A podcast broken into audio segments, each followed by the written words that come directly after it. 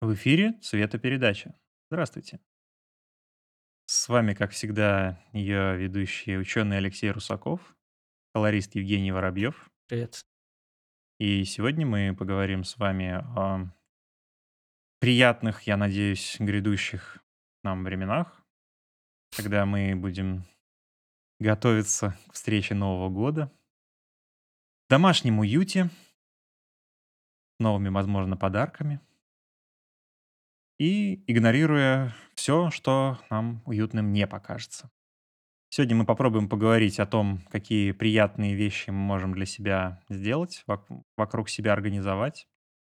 Может быть, какие-то истории мы с Женей вспомним по этому поводу. Попробуем, в общем, создать атмосферу уюта, там, где, возможно, ее могло и не быть. Так, ну, сначала я... Хочу начать с притчи. С, с притчи? Расческу? С притчи. Пришел мне Stream Deck Elgato. Женя уже в курсе, но для достопочтенных слушателей я расскажу, что ждал я его ни много ни мало где-то с начала августа. Да, с начала августа. То есть у меня в августе у меня появился подарочный купон от Newegg. Я долго-долго выбирал, какой службы его таки можно сюда доставить. Потому что часть служб, они почему-то перестали работать, часть работает. Заказал я его в итоге бандеролькой. Я не знаю, ну, то есть это будет сейчас реклама или антиреклама больше. Я, ну, в общем, я думаю, время рассудит. Заказал. Что ты думаешь? Значит, для того, чтобы отправить бандеролькой, там, причем у них все так здорово сделано, ну, как бы, как вот у любой службы доставки. У них там все, свой склад, на который ты оформляешь. Они с тебя требуют все документы, то есть все таможни э, проходятся официально. То есть там ничего в какой-то вещмешке или там Дарвину паси где-нибудь в нижнем белье никто ничего не везет. Угу. Все оформлено. И вот, значит, пошло мое первое знакомство с новой экономической реальностью, так сказать. Ты пишешь в техподдержку какой-то вопрос, причем, ну, технически, не то, что там какая-то проблема. И тебе отвечают ровно на следующий день. То есть вместо того, чтобы был живой чат, тебе какой-то форум угу. техподдержкой. Хочешь, расскажу, почему так бывает? Так. Это когда пытается компания, у них есть попытка сделать быстрые ответы, а не хочется много тратить денег на сотрудников, сотрудники за день все ответить не успевают. Угу. Соответственно, у них тикеты, то есть обращения, копятся. Приходит утром либо новая смена, либо те же сотрудники и сидят... Накопившиеся за день отвечают утром, пока обращений немного. Но так как они утром отвечали на вчерашние, за утро mm-hmm. уже начало копиться. А люди, если они пишут и им не отвечают, они могут написать еще раз через время. А тикеты mm-hmm. могут распределиться еще и по разным сотрудникам. Соответственно, появляется эффект, когда человек пишет несколько раз один и тот же вопрос, даже бывает с разных аккаунтов. Mm-hmm. Просто потому, что ему сразу не ответили. То есть задержка mm-hmm. вчера уже дала не только задержку сегодня, она еще и умножила количество обращений. Потом люди начинают да. звонить, раз они не отвечают сообщения. И это копится, копится, копится, вплоть до того, что это просто уже отвечается не в реал-тайме, хотя интерфейсно это задум- задумано на реал-тайм. Я думаю, там так и было.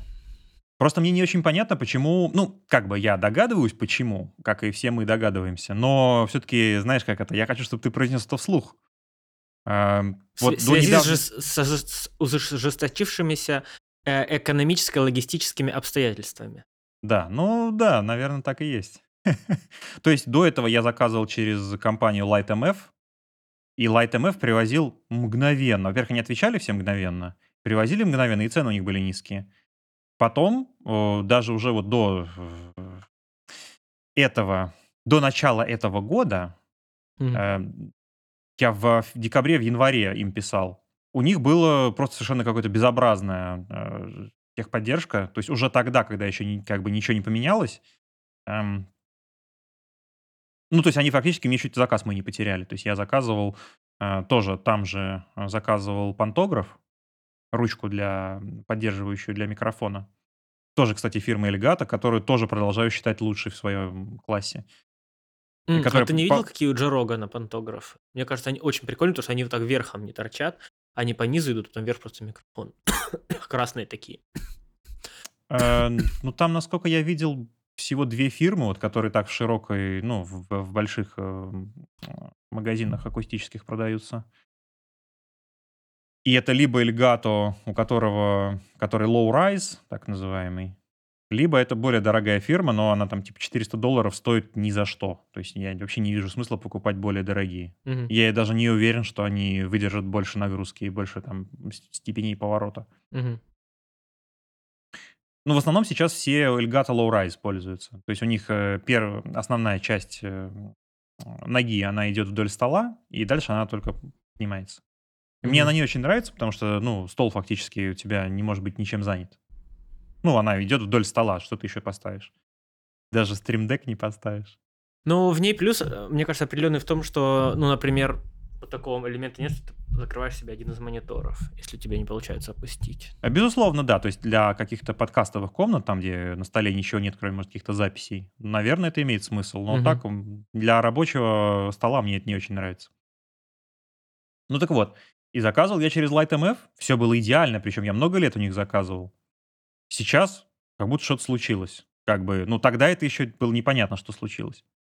И тогда никаких, мне кажется, не было предпосылок, чтобы вообще у них поменялся сервис. И вот сейчас уже LiteMF, они прям какие-то совсем странные, то есть у них просто не дозвониться даже до техподдержки. Угу. А, вот, и более того, то есть я отказался от их услуг после того, как, едва не потеряв мой заказ, мне техподдержка ответила, что ошибка была не на нашей стороне, это значит, сотрудники Amazon допустили ошибку. Uh-huh. А у Amazon-то как раз все ходы записаны, там буквально каждое сканирование электронного чека, оно ну, да. отображается. И я вплоть до того, что я мог геотрекинг курьера отслеживать. И согласно всей информации Амазона, у них все было доставлено. Ну вот, в общем, долго ли коротко, я решил делать заказ через Бандерольку. И вот тут я встрял в то, что сейчас какой-то то ли там сумасшедший наплыв заказов, и что не я один такой, угу. то ли у них как-то, видимо, то ли у них логистически как-то сильно все поменялось, и они какими-то новыми маршрутами везут. Потому что в итоге оформляли а, заказ они мне... То есть, ну, оформляли, понятное дело, что я задавал все вопросы, как лучше оплачивать, как, чем отличаются способы доставки, потому что там они называются там как-то типа там Sky, там Fast и еще что-то там. Угу. И ну ты же не понимаешь, как бы в каком случае страховка у тебя действует, в каком случае там быстрее, медленнее везут, или чем они вообще отличаются, зачем в два раза больше платить. Пока это все разузнал, прошло ни много ни мало, ну полтора месяца. Угу. Я не шучу, полтора месяца. Что То в, есть, ц... ну... в целом даже для Алиэкспресса это... уже крайний срок, когда пора бы уже начало приходить. Ну, Алиэкспресс у меня дольше месяца в целом вообще никогда ничего не приходило. У меня сейчас брелок, просто брелок, там, за шестьдесят рублей я зачем-то заказал, он mm. уже больше двух месяцев принят э, в пункте, ну, с той стороны.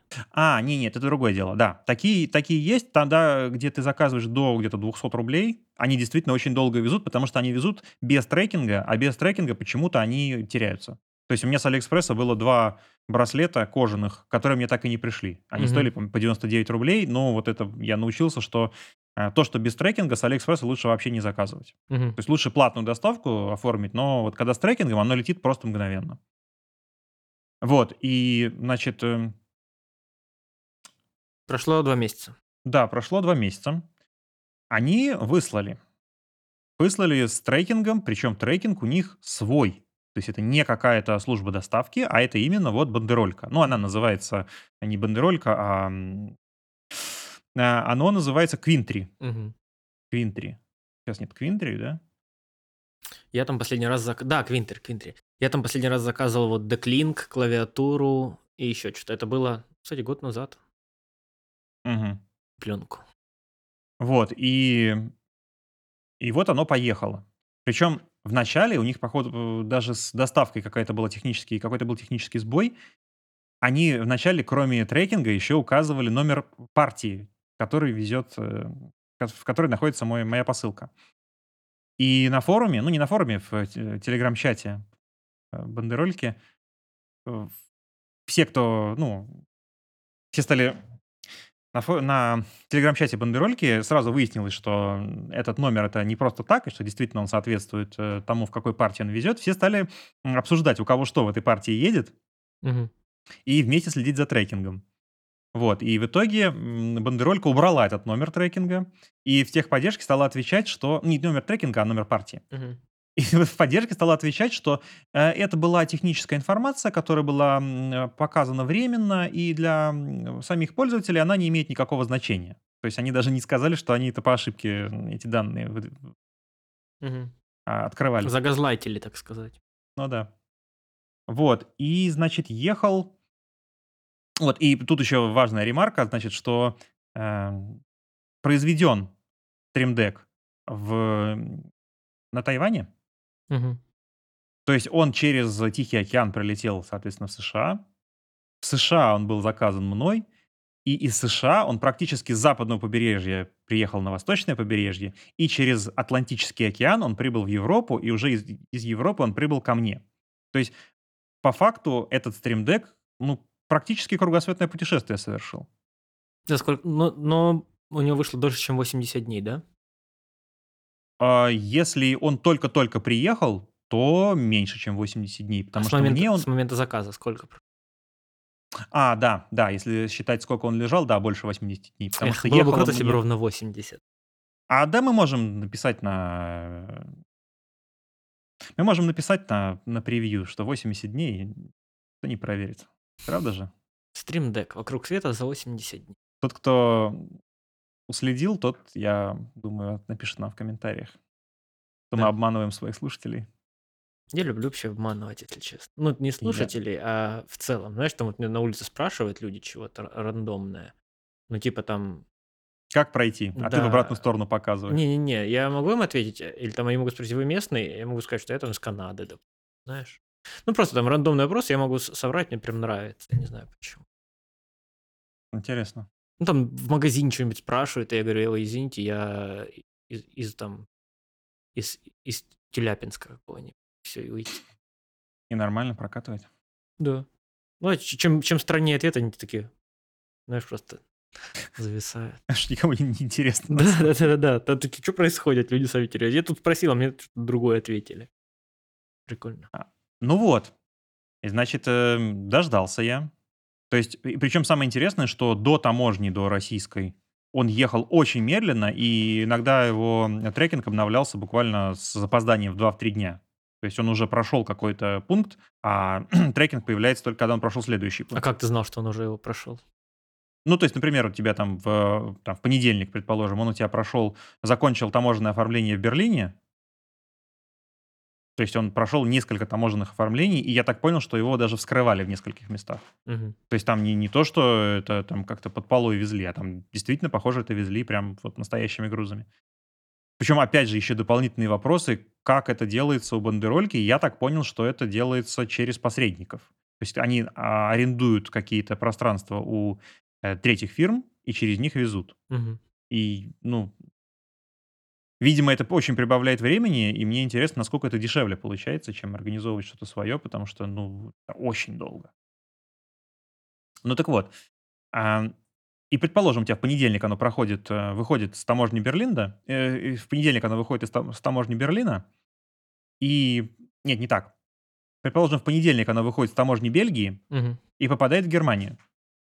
Например, в среду. И в среду у тебя пишется, что вышло, э, показывает тебе, что в понедельник оно прошло таможню Бельгии, но не показывает, что оно уже находится в Германии. Угу. И как только оно попадает э, в сортировочный цех в Берлине, оно пишет, что в среду оно попало а, на таможню Бер... понял. в Берлине. И мне кажется, что это потому, что кто-то ну, пропускает просто, безалаберно сканирует. Угу. Наверное, но это мое предположение. Ну вот, а тем временем, пока это все едет, естественно, я же как бы человек вовлеченный, я думаю, надо подготовиться, потому что, ну, я не знаю, у всех колористов, ну, даже не только колористов, а, в общем, и стримеров, и си джи-шников, и монтажеров, ну, в общем, все, кто, у кого рабочее место — это компьютер, постоянно вот везде в Инстаграме смотришь, стоит какой-то стримдек. Может, это для Инстаграма тогда? Ну... Может быть, но в основном, то есть вот у нас же все, кто знакомы, они же всеми пользуются. Да, я не пользуюсь. Более того, я еще, очень, я еще очень комплексовал по поводу того, что заказал пятнадцатикнопочную версию. Потому что тут же еще тонкий момент, что у меня был, была подарочная карта. Почему я вообще на все это подписался? Потому что у меня была подарочная карта Newegg. И подарочной этой карты хватало только на то, чтобы оплатить пятнадцатикнопочный Stream Deck. А на тридцатидвухкнопочный там буквально сколько-то не хватало, но заказ уже оформлять нельзя было таким способом. То есть э, мне нужно было бы оплачивать самому, а самому, как ты понимаешь, оплачивать это уже сложности. То есть... Э, надо денег должен... заработать. Не-не-нет, дело-то не в этом. Дело в том, что бандеролька, она может брать на себя оплату заказа. Но она же не сможет воспользоваться твоей подарочной картой, потому что она же привязана к твоему аккаунту. Uh-huh. То есть мне нужно было четко вот в эти деньги. Потому что нет, я тут же параллельно заказывал и Bias Lighting эф эс ай. Uh-huh. Его я заказывал уже вот через бандерольку, им деньги платил. Ну вот. И я же, в общем, всеми вещами, которыми я увлекаюсь, я же ну, эмоционально вовлекаюсь во все это. Я стал смотреть, ну, в общем, курить мануалы, как Stream Deck используется. И используется он очень во многом. То есть у Stream Deck'а есть несколько уровней того, как он может э, использоваться. То есть вот мы в прошлом выпуске обсуждали э, программу Raycast и Flow Launcher. Flow Launcher для Windows и Raycast для э, Apple, э, для о эс икс. MacBook. И, да, и э, ну вот как общее такое замечание, которое я в целом для себя э, сделал, что большинство софта, которое хорошее, оно одним из критериев того, что этот софт хороший, является его расширяемость. То есть у практически всех программ, которые чем-то хороши, у них у всех есть возможность либо дописывать какие-то самописные скрипты, угу. там, на питоне, не на питоне, либо у них есть расширение в виде плагинов, типа ди си ти эл, о эф икс у DaVinci. У о эф икс, кстати, не только у него есть. У аудиопрограмм это ви эс ти-плагины. То есть... Ну, там и так можно продолжать, и там в других областях тоже. То есть у тех же там сред разработки, потому что я вообще молчу там про пакеты, которыми можно расширять практически любой среды разработки функционал. Ну, не практически любой, а любой. То есть даже э, текстовые редакторы, они имеют системы плагинов зачастую. Как и, например, программа Obsidian, о которой мы обязательно поговорим, поскольку интерес, как выяснилось, есть. Да, мне тоже, я... кстати, я начал думать, что, может, стоит как-то попробовать. Ну, тут, да, это огромная тема, и, в общем, да, я с удовольствием это обсужу. Ну вот, и я стал, значит, смотреть, как вот у других это сделано. И у Stream Deck'а у него есть несколько слоев функционала, которые он может добавлять. То есть это, на самом деле, Stream Deck, в первую очередь, это даже не железка, в первую очередь, это софт. То есть вот отдельное спасибо Корсару, который маскируется под Elgato. Торговой маркой Elgato. И, кстати, очень выгодно, потому что то, что делает Corsair последние годы, это прям все очень плохо. То есть вот из вещей, которые бы я, в принципе, мог порекомендовать от Corsair, это, наверное, только блоки питания. Угу. Топовые их блоки питания, они и дешевые, и очень хорошие. А все остальное, ну, у них прям, ну, очень плохо. То есть оперативная память, я даже не помню, когда у них была хорошая оперативная память. Клавиатуры, ну, я, конечно, ничего не хочу сказать, но я бы такие, я бы лучше на мембранке посидел, чем за их клавиатурами, если честно. Кстати, если интересно, они еще владеют Origin пи си, которые э, на Западе сборки делают готовые. Ну, как бы, я не удивлен. И Origin — это еще есть программа, которая математические расчеты делает. Вот вряд ли тот Origin. Да, это именно пи си.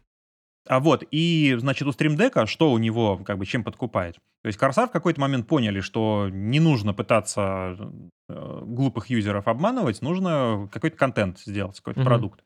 И они сделали, пошли ва-банк, они взяли старый дизайн студии Артемия Лебедева. Я вообще не понимаю, почему студия Артемия Лебедева их не, не засудила, потому что, ну, дизайн, ну, извините. Посмотрите клавиатуру Optimus Maximus и посмотрите, когда она вышла. И скажите мне, что это не сворованный дизайн. Ну, ну правда. Вот. Они сделали очень отзывчивую программку, для, которая висит у тебя в контекстном меню. Ну, не в кон... Которая висит у тебя в меню трея. Угу. Она очень удобная, ну, как она, довольно-таки привлекательно выглядит. И она имеет множество... как я уже вот начал эту тему перед этим, она имеет множество расширений. И практически, то есть они дают возможность разработчикам сторонних программ получать доступ к их софту и как бы интегрировать функции некоторых программ в, с использованием этой макроклавиатуры Stream Deck. И стал я смотреть, значит, что, что оно может делать. Оно может делать очень много, вплоть до того, что эй пи ай разработки программного обеспечения Stream Deck, оно открыто, и ты можешь вплоть до того, что и ты можешь делать скрипты uh-huh. с- самописные, ты можешь сам их программировать на, по-моему, на C-Sharp, если я не ошибаюсь.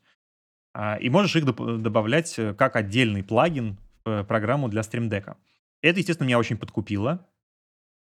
Я стал смотреть, как у других это организовано. И, естественно, ну, в колористическом, ну и вообще в, в сообществе по э, постпродакшену мало у кого есть интерес к какому-то программированию, в основном все пользуются готовыми продуктами. Э, одно из моих удивлений было в том, что... Э, а, да, и еще тут нужно отметить, что э, у Stream Deck'а магазин бесплатных приложений есть, очень большой. То есть даже они, многие обзорщики иронизируют на, на тему того, что Elgato плохо себе представляет, что значит слово «магазин», потому что в этом магазине все бесплатное. Но на самом деле нет. Все, что там лежит, оно чаще всего имеет неполный функционал и ведет на странички, собственно, разработчиков. Угу. Особенно это касается паков иконок для программ. То есть там есть, например, пак иконок для DaVinci, в котором там типа пятьдесят иконок, а в основном паке там тысяча иконок. Практически на все функции DaVinci. Ну, в общем, понятно, бизнес-модель, все грамотно, мы взрослые люди, не осуждаем. И я стал смотреть. А более того, значит, вот я в какой-то момент озадачился всеми горячими клавишами для DaVinci. Угу.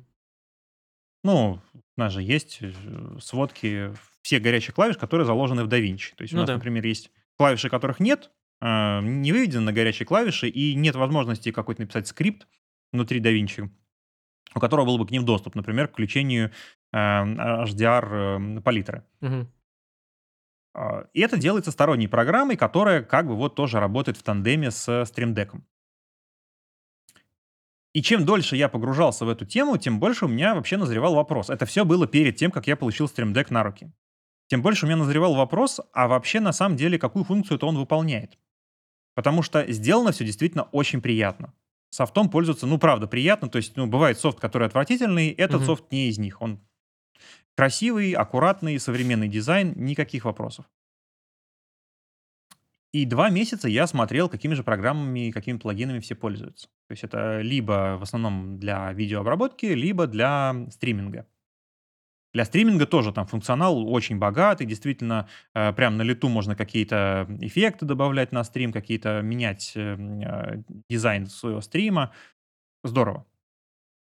Для редактирования же видео все сводится чаще всего к тому, что ты нажимаешь вместо, там, предположим, там, трех клавиш на клавиатуре, ты нажимаешь одну клавишу на стримдеке. Ну и то, что она светится, ты видишь, что это.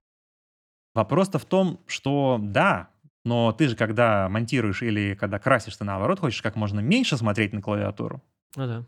И это очень все сильно подогревает, подогревалось тем, что э, я относительно недавно стал э, вслепую печатать на клавиатуре. И в целом горячие клавиши тоже вслепую стараюсь все запоминать. И такой подход, он очень диссонирует. То есть вот когда я уже его получил себе на руки, я это прям еще больше прочувствовал.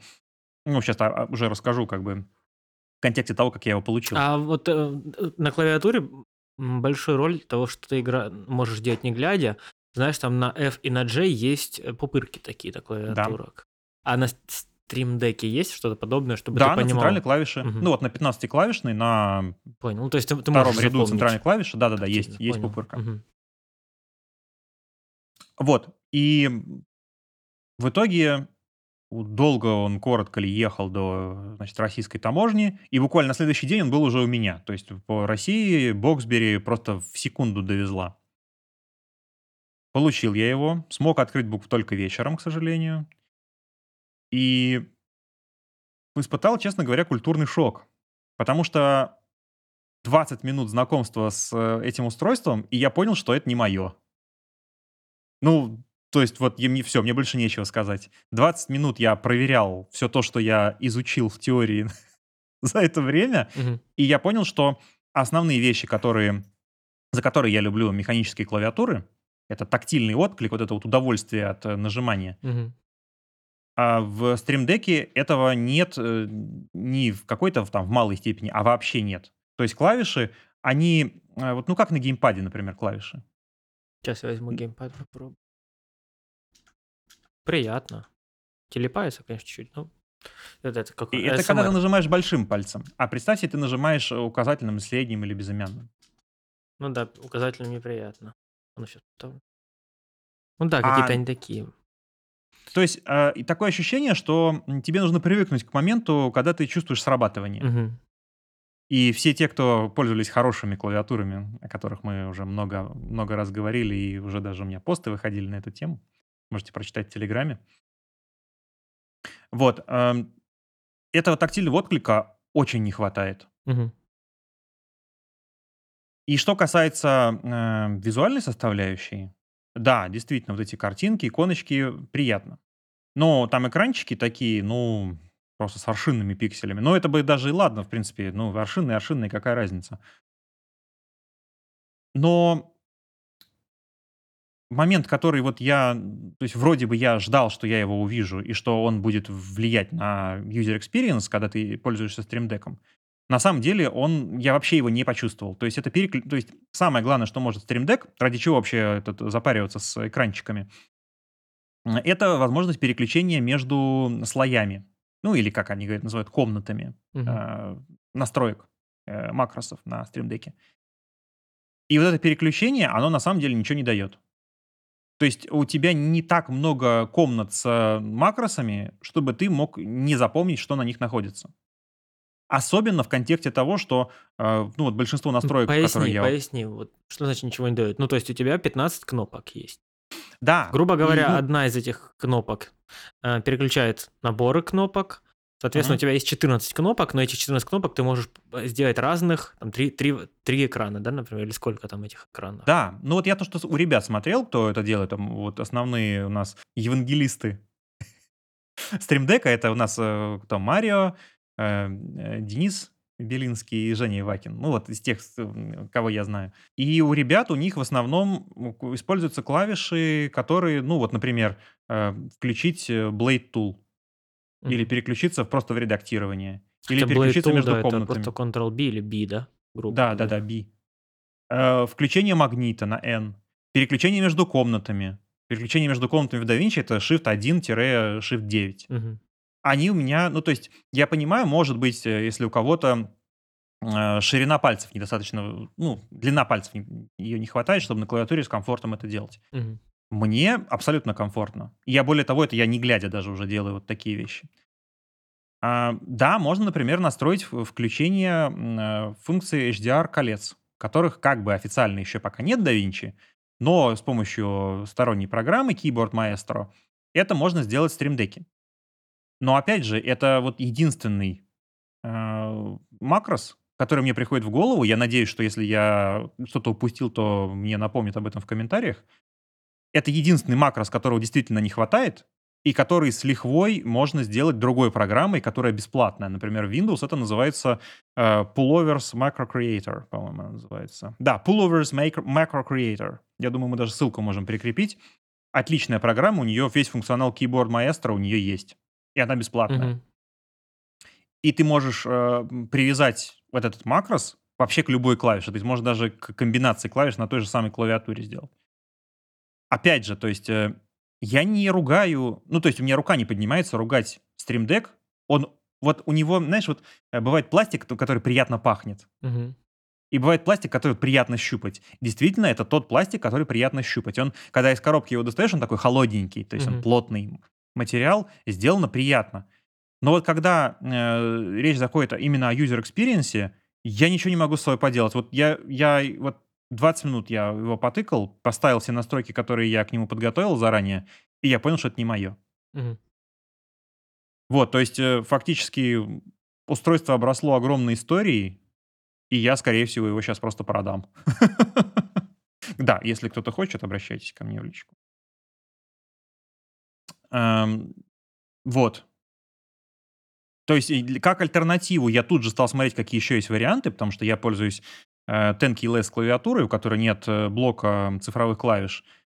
Полно вариантов с цифровыми клавишами, с механическими переключателями. Кстати, вот я нашел тут недавно переключатели низкопрофильные. То есть кому хочется плоскую клавиатуру, вот теперь есть отличный вариант. По-моему, сто десять переключателей стоит две тысячи пятьсот рублей. Это очень дешево. Это прям очень дешево для такой вещи. Вот, и со Stream Deck'ом похоже, что пока что мое общение закончилось. Может быть, я передумаю или у кого-то там увижу... Может, ты стримить начнешь. Да, ну, либо стрим... Опять же, для стримов в целом, если пользоваться макроклавиатурой, которая сделана в стиле э, нампада, клавиатуры с э, угу. цифрами, и мне кажется, что основные функции туда же можно перенести. То есть, либо я что-то глобальное упустил, либо, к чему я больше склоняюсь, ну, естественно, в воспевании себя и своего мастерства. Как же без этого? Мне кажется, что очень большая доля здесь удовольствия, она заключается именно в слепой печати. Угу. И я все больше в этом убеждаюсь, что чем больше ты владеешь слепой печатью, тем меньше хочется вот каких-то экспериментов вот с чем-то подобие, наподобие Stream Deck. И тем больше хочется просто механически отзывчивой клавиатуры, на которую ты даже не будешь смотреть никогда. Угу. Интересно. Очень интересно послушать э, кейсы других, в общем, пользователей. Потому что я пом- помню, и у Ильи Иванова, у него X-кейс, по-моему, клавиатура. Да. Вот он, по-моему, тоже нечто подобное писал, что ему нравится именно вот тактильный отклик без дополнительных каких-то настроек. Угу. Я могу сейчас как-то из- исковеркать его слова, но я помню, что он очень был доволен тоже своим X-кейсом. Угу. Э, вот. И я, честно говоря, так немножко в растерянности, потому что, ну, правда, как бы... Я надеялся, что у меня будет более длительное общение с этой железочкой. Ну, видишь, получается, не формат для тебя. Наверное. Ну, видишь, да, люди просто используют это, когда идет кастомизация, и, наверное, не хочется клавиатуру запоминать. Плюс, да, вот там те же принтерлайтсы туда вынести. Какие-то да, да. И, и вот единственный большой, штучки. прости, перебил, действительно большой э, бинд для клавиатуры — это принтерлайтсы. Но принтерлайтсы, извините, есть э, выносной нампад, который в самом дешевом китайском исполнении стоит четыреста рублей, в хорошем исполнении, который сделан лучше, чем Stream Deck, а он сделан на уровне механических клавиатур, он стоит там типа три тысячи рублей. То есть это все равно даже не близко не стоимость Stream Deck, который у нас, я напомню, стоит от пятнадцати э, на Авито. Еще, насколько я знаю, там люди выносили такие штуки, как я видел у кого-то тени вверх, тени вниз, пол, ползуночек, вот который, да, регулировка Shadows или что оно там в DaVinci. Кто-то угу. выносил это тоже на этот, на Stream Deck. Может быть. То есть да, уходовые быть. какие-то крутилки, но это же, наверное, нужно выносить то, чего нет на панели, по сути. На панели да. это все равно голову лучше. Ну вот я помню, Марио как раз говорил, что у Марио, насколько я помню, у него вообще две Excel угу. панели Stream Deck. И он даже, по-моему, выкладывал свои настройки, но и если я ничего не путаю, то у него там как раз вынесены вот вещи, которые есть на горячих клавишах. Угу. Очень, очень надеюсь, что он нам откомментирует, может, что-то добавит. Но я прям вот, ну правда, в растерянности. То есть у меня, знаешь, такое ощущение... То есть вот как бывает, я там на айфоны там на какие-нибудь наезжать начинаю там, mm-hmm. или на камеры киношные, которые из трех букв состоят. А тут, ну, вот не, ну, не хочется, вот знаешь, вот как хороший человек, не хочется его ругать, mm-hmm. но как бы хвалить не за что. Mm-hmm. То есть все упирается просто вот в... Есть навык слепой печати или нет? И знаешь ты горячие клавиши DaVinci или нет? Если знаешь, то тебе удобнее с горячими клавишами. Ну, Причем э... даже, может быть, мне можно упрекнуть в том, что ну ты же работаешь-то без панели. Да, у себя дома я работаю без панели. Но я точно так же работаю из Blackmagic Mini э, с клавиатурой, плоской клавиатурой от э, Apple Bluetooth. И там точно так же ты сидишь на горячих клавишах. Там тоже нет никакой потребности в выносной. Ну я вот какой-то. вообще не обучился культуре горячих Маху, клавиш. Да. Понимаю, что это нужно бы, но у меня как-то... Ушло к тому, что я делаю там несколько кликов мышкой, все остальное панелью. Ну а какие у тебя типовые действия в интерфейсе DaVinci? Открыть эйч ди ар по литру. А, что еще я мышкой делаю? Подвигать какие-то ноды, выбрать нужную ноду. Мне на панели очень лень Там есть next node, prev node, да? Но у меня так как фикс mm-hmm. дерево, я могу прыгнуть mm-hmm. с первой на там, тринадцатую, например. У меня есть привычные mm-hmm. ноды, в которых я что-то делаю, и я в них сразу прыгаю мышкой зачастую. Угу. А, ну да, чтобы тринадцать раз не кликать. На конформе все тыкаю, понятное дело, мышкой. Ну там, например, выделить все-все-все-все-все э, склейки. У меня угу. вот часто, если приходит клип, у него есть фальш, фальскаты, называемые. Думаю, знаешь, что угу. это. Чтобы ну, их да, все да. удалить, я выделяю сразу все. Э, вторым вот этим вот селектором, не стрелочка, которая следующая. И нажимаю delete на клаве. Ну, выделяю мышкой по все их. Потом...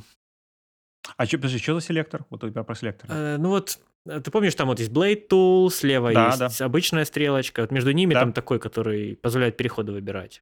Я забыл, как называется просто, который а, позволяет окей, клипы да, да. мотать до сюда. Вот я понял, вот. понял, да. Вот им, если выделяешь все, то он выделяет все склейки. А, красиво, да. Да, вот, это и круто. Я им удаляю фальскаты, потому что они не нужны. Потому что ну, я по факту делаю конформ, удаляю фальскаты, потом смотрю... А как ты виде, фальскаты чем удаляешь? Если выделить все склейки вообще, первое нажатие кнопки Delete удаляет только фальскаты, больше ничего не удаляется. А-а-а, потому что есть Alt Forward Slash. Ну, этого я не знаю, я вот знаю, что я Delete обычно могу удалить. Вот, и что еще делаю мышкой? Ну, если у меня идет построение лука, я там какие-то тоже ноды выбираю, всякие Hue versus Hue кручу, да, там... Uh-huh. сад висат, да, там, если замапить чего-то нужно. То есть такие вещи с кривыми, со всем остальным, понятное дело, мышкой. А, окна, там, создать, поставить его куда-то, да, там, растянуть у него мягкость у этого окна, вот такие вещи.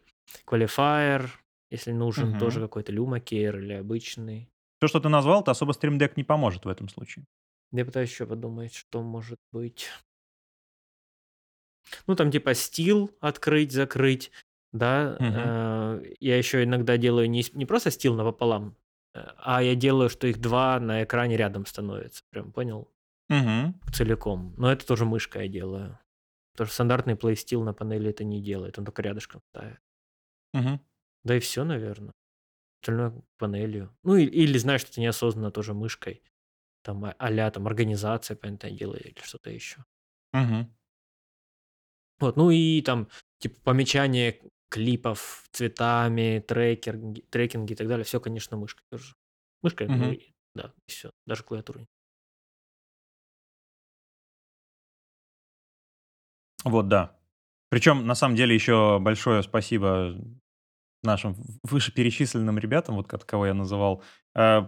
Очень много было вопросов поначалу. Там, ну... Я уже даже, честно говоря, забыл. Ладно, это вырежем. Не помню. Ну, в общем, много вопросов было. Мне там и Денис, и Женя тоже помогали. Ну вот, и в, в итоге как ни в коня корм получился. Угу. Ну, блин, главное, что попробовал. Я думаю, это позитивно в целом. А, да, я, то есть я, я не жалею о том, что это произошло. А, на самом деле, даже, как я понимаю, это все равно будет в, у нас в перепродаже. Это будет дороже, чем я бы... Ну, то есть я сколько-то даже на этом, может быть, выиграю относительно американской цены. Ну, просто я потерял, понятно, там почти три месяца. Угу.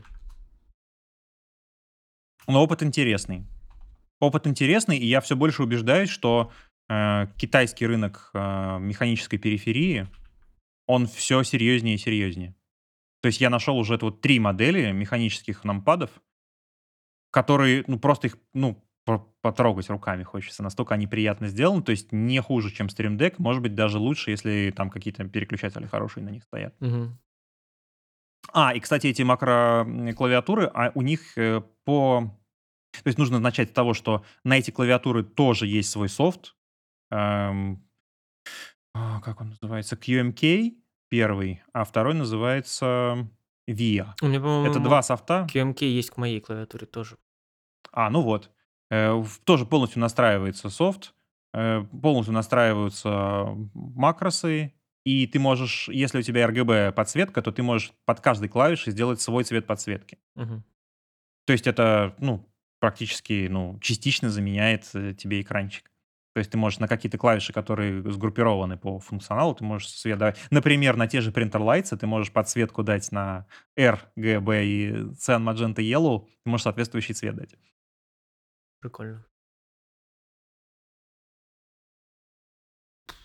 Я не вот. знаю, я вот хотел Steam Deck, Steam Deck, Stream Deck. Steam Deck мы обсуждали давно. Stream Deck, но как-то не знаю. Я вот не нашел для себя прям, прям зачем, знаешь. То есть такое ощущение, что все эти устройства дают в теории прям супер буст. Знаешь, как вот по описаниям, либо вот по тому, чего ожидаешь. Но мне кажется, по факту это не столь значимо. То есть это, это знаешь, как, как ожидать, что ты купишь новую мышку и станешь побеждать всех в шутерах. На самом деле вот с мышкой оно действительно станет лучше. Во всяком случае, по моему с опыту. Мышкой или... ну, и... Сейчас с мышкой, с экраном, да, еще? Ну, естественно, да, ну, конечно. Да, да, да. Ну, я же тебе говорю, от того, что ты одно поменял или добавил, мне кажется, эффект ожидается больше, чем он на самом деле. Может быть, здесь то же самое. Тебе там, по факту, ты, ты бы там использовал одну-две кнопки, и, конечно же, бы ты, наверное, хотел радоваться тому, что ты это купил, и не стал бы, знаешь... Типа... Безусловно. Ну вот я помню еще комментарий, что ребята, которые с Stream Deck'ом сидят, они стараются как можно меньше клавиатурой вообще пользоваться. Вот этот аргумент, да, я принимаю. В целом, если, ну, как бы не хочется, наверное, да, наверное, со Stream Deck'ом лучше. Но, опять же, вот мне это не близко, потому что я клавиатуру хочу как можно больше трогать. Ну, обычно люди хотят мышку как можно меньше трогать. Насколько я привык. Наверное... Да. Вопрос, да, привычки, workflow. Так, э, чего-то мы еще обсуждали, обсуждали мы э, всякие да, приколы. Это вот притча... А, я, я тебе нашел этот э, джороганский бум. А, да-да-да. Как да, она да, крепится. Да, называется давай оно ProBoom Ultima Gen два. Красная, а, красная такая штукердовина. Если я что-то понимаю в технике... я так скромно скажу, это то же самое, что у Elgato. четыреста баксов Low-Rise, про который я говорил. Она четыреста баксов стоит, угу. Да? Ну, это сто процентов воровано с, с Elgato. Или наоборот. Ну, либо та же идея, вдохновлялись, или как там это правильно говорить. Ну, вот Elgato Low-Rise, она стоит там сто сорок долларов, и она выполняет ту же функцию. Угу.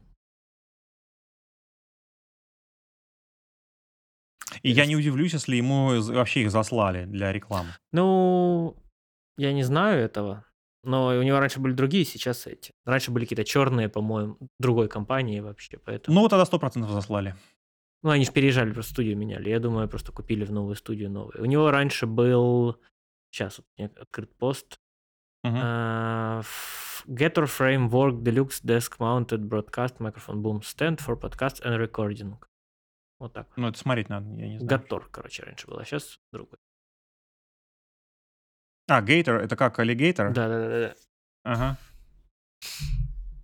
Это Gator стоило... А я не вижу цену тут. Ладно. сто тысяч миллионов. Такой вот он богатый, зажрался за сто тысяч миллионов, покупает себе лапку. Ну, у них э, эти эс эм семь би микрофоны. Ну, я вот. Не знаю, может, я какое-то сейчас э, святотатство скажу, но из того, что я слышал, эс эм пятьдесят восемь, он звучит, ну, не сильно по-другому, чем эс эм семь би, а стоит он три раза дешевле. Mm. Нет, ну он выглядит, да, как палочка эстрадная, но, блин. Ну, это ж, наверное, не вопрос, когда ты хочешь делать все прям как, как хочешь, говоря. Это уже вопрос некого внутреннего перфекционизма, когда хочется именно это, может быть. Не, ну он эргономически, наверное, действительно лучше. То есть у него эта подставочка есть, то есть там у него поворот есть, а эс эм пятьдесят восемь его нужно еще дополнительно ставить, закреплять. Еще ему нужно поп-фильтр сверху цеплять. Ну, то есть, да, может быть, запарнее. Плюс, ну, у тебя гости, то есть ты, там, ты хочешь, чтобы гости сами там, да, микрофон двигали для себя, там, как им удобно. А такой, который непонятно как установлен, это будет запара. Ну, да. Нужно максимально да, рабочее решение, можно так сказать. Ну, да.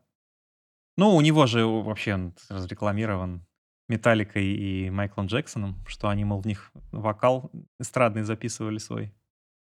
Ну, почему нет? Реклама. Э, да, да. Против. Очередное доказательство, что реклама работает, даже не очень требуется, наверное. Она работает. Да? Не, ну, вопрос-то в том, что микрофоны отличные, но то, то же самое практически. Да, меньшие деньги. Да, ну, мне вот, наверное, немножко не нравится подход, знаешь, всегда через разрез денег, может быть, смотреть на вещи. Но, к сожалению, к нему приходится как бы прибегать. Вопрос бюджета. Даже да, если это там очень преуспевающий бизнес, люди все равно на бюджет смотрят. Ну, да, если у тебя оверхед прям очень большой, и твое время настолько дороже, что тебе нет времени в этом разбираться, наверное, да, наверное, стоит просто взять стандартно хорошее, чем выискать что-то более дешевое. Но когда ты уже разбираешься... Ну да, ну тут же вопрос, что человек просто даже не хочет разбираться, скорее всего. Ну, с большинством покупок у людей так. То есть ты тоже, наверное, не разбираешься в сортах картофеля, прежде чем его купить, знаешь?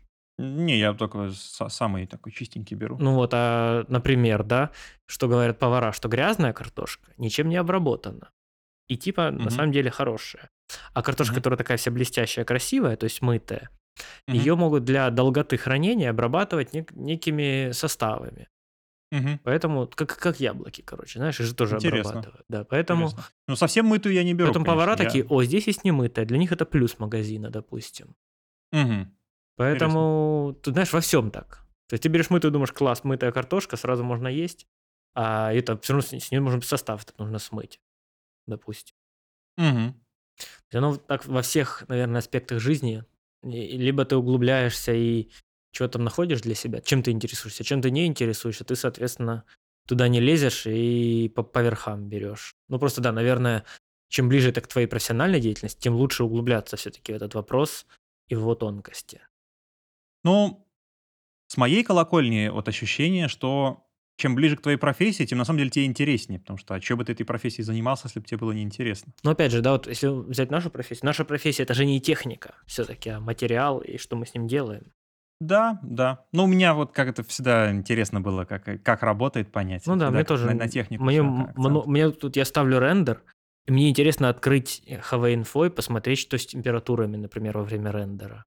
Просто мне это интересно. Ты даже ничего не разгоняешь. Да, мне все равно интересно. Я такой, ну, какая сейчас температура на рендере? Вот, короче, и сломал я себе кулер.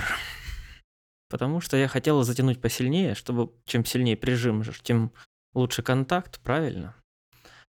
И она такое, она сделала так, бах, и вырвала нафиг э, столько вопросов и пока никаких ответов. Напомни, какой у тебя кулер, напомни, сколько там винтов, и напомни, э, как ты закручивал, наискось или по часовой стрелке?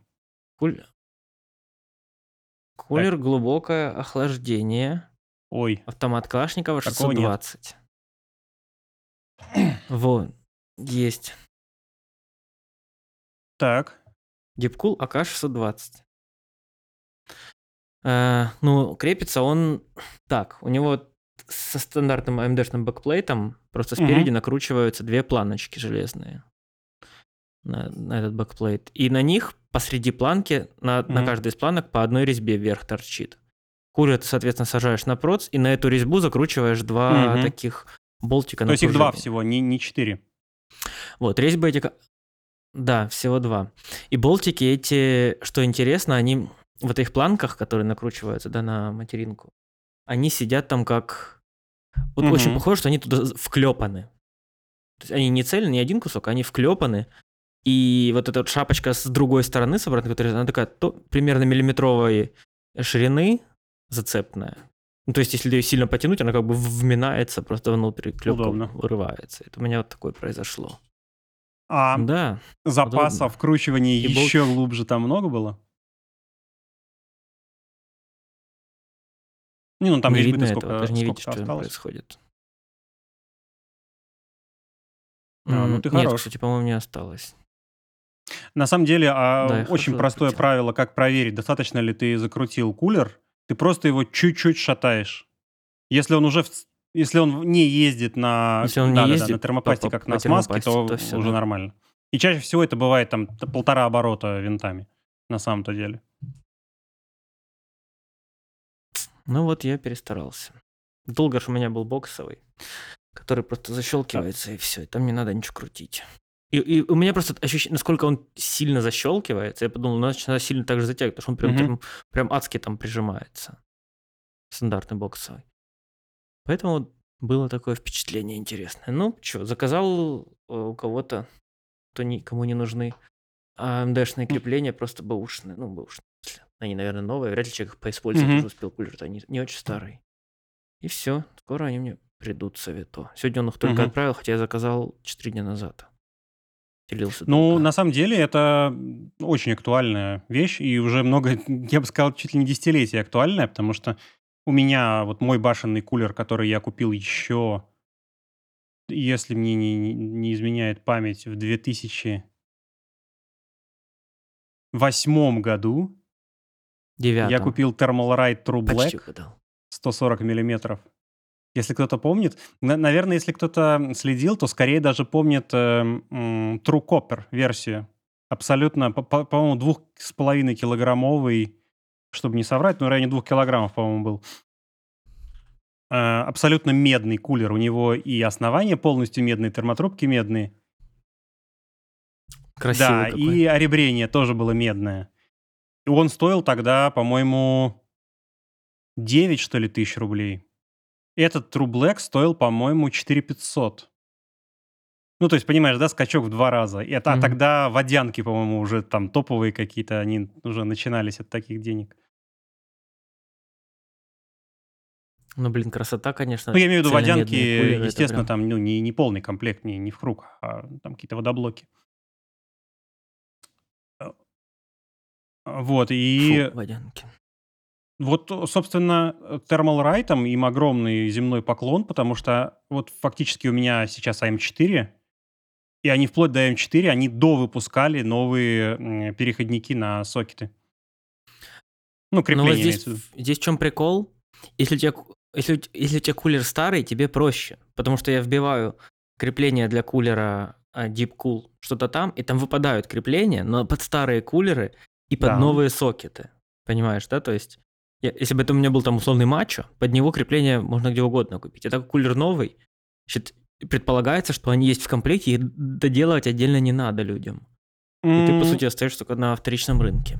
Конечно, там в теории там это все решается, нужно просто в конкретном магазине найти конкретный болтик такого mm-hmm. же, с такой же резьбой, один в один, и просто его, знаешь, в эту же дырку засунуть, там на клей посадить, чтобы он просто не, не выпадал. И на эту же резьбу накрутить. То есть это, наверное, ну, решается ди ай вай максимально способом. Не рекомендую ди ай вай, но... даже для воздуха, потому что это может тоже очень плохо закончиться, вот вплоть до того, как у тебя оно закончилось. Потому что представь себе, у тебя бы отвалилось оно во время работы, потому что там напряжение металла бы дошло, и оно бы как наковальней бы ударило тебе сверху по видеокарте всем весом. Это было бы максимально неприятно. Угу. Было бы весело, да. Да. Поэтому, да, лучше не перетягивать. Ну, у меня вот это вот, знаешь, некий перфекционизм проверить, а ну, можно ли еще лучше результаты добиться? Вряд ли. То есть, опять же, у тебя даже уже разница по термопастам, она не так много дает между хорошей и идеальной термопастой. На самом деле, да, по термопасте там главное не слишком мало ее, как я посмотрел тесты. То есть, ее слишком много прям сложно навалить, угу. то, что ее все равно выдавит кулер. Вот у меня здесь, здесь и были сомнения, что, знаешь, как будто если ты не сильно притянешь, она как будто не выдавится, и ты ее, ну, будешь как бы на слое соуса да нет, лежать. Да нет, такое там единственная было. Проблема в том, ну, там единственная тонкость в том, когда ее наносишь и не размазываешь, в том, что она может не, до, не совсем до краев дойти равномерно, и поэтому ее лучше все-таки как бы извратиться, но размазать карточкой какой-то пластиковой. И там, конечно, очень долго этот майонез намазываешь, прям можно целый день сидеть и там перемазывать, там туда больше, туда меньше.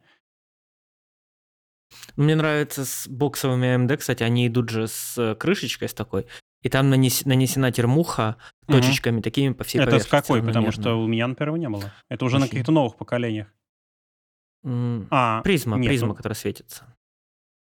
Кстати, высохла она у меня за вот за два с лишним, за два с половиной года А-а-а. в ноль. То есть ну, просто во... сухарь был. Ну, так она и любая будет работать так-то.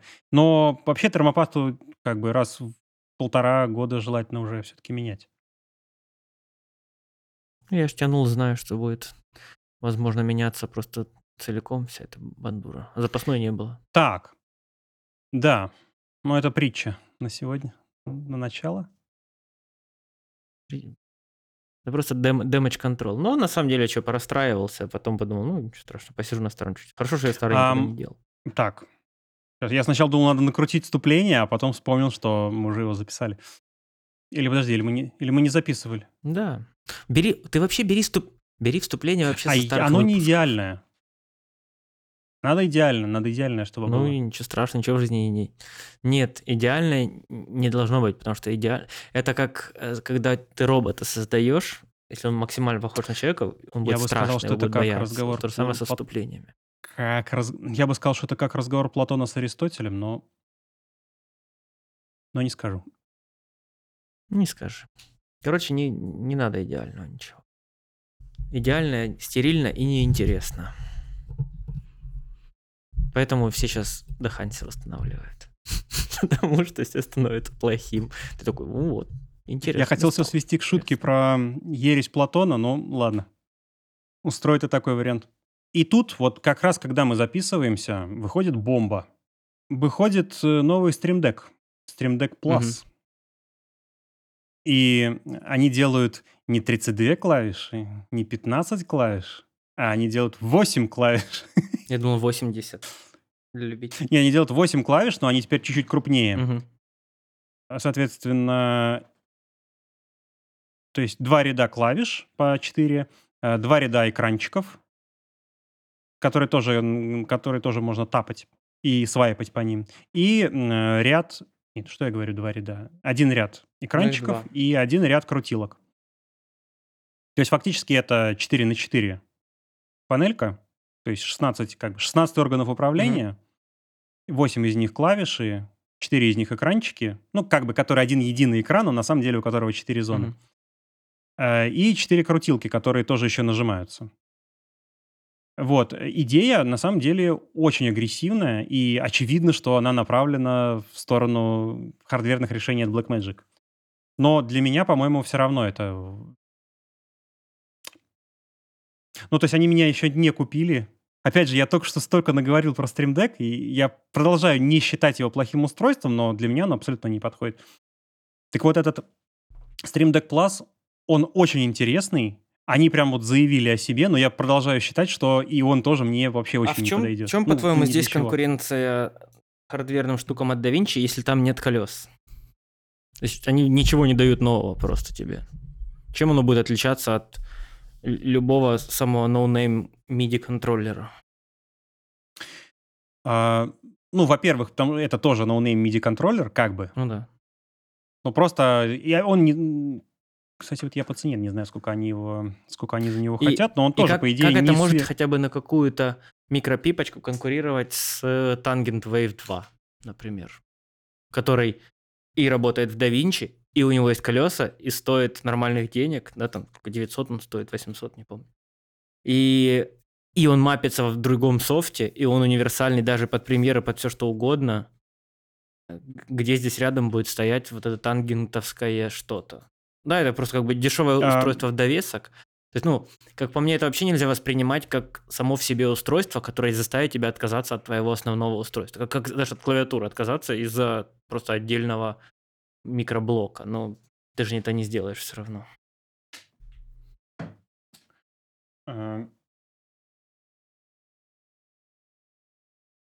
Давай сначала все-таки, наверное, перечислим, что они сделали в этом стримдеке. И сейчас, я думаю, я свою мысль разовью. Так, а я не понял. И добавить. Добавить в корзину. А, все, понял, понял, понял. Они спрашивают, с какой вы страны покупаете. двести долларов. То есть столько же, сколько обычный Stream Deck. То есть это, на самом деле, это очень дешево. При том, что обычно там, ну, ругают, что он должен стоить дешевле. Нет, я вот сейчас уже, попользовавшись софтом, софты там реально очень много может. То есть м- обычные макро-клавиатуры с AliExpress, которая может кью эм кей или э, Vim пользоваться. Подожди, не Vim. Yes. Подожди, а как... А! кью эм кей... кью эм кей... А, Via, Via, Vim. Vim — это горячие клавиши для текстовых редакторов. кью эм кей и Via. Программы, они прекрасные, они тоже, собственно, настраивают макросы на любой макроклавиатуре, которая с ними совместима. Mm-hmm. Но у Stream Deck'а у него очень много именно интеграции в сам софт.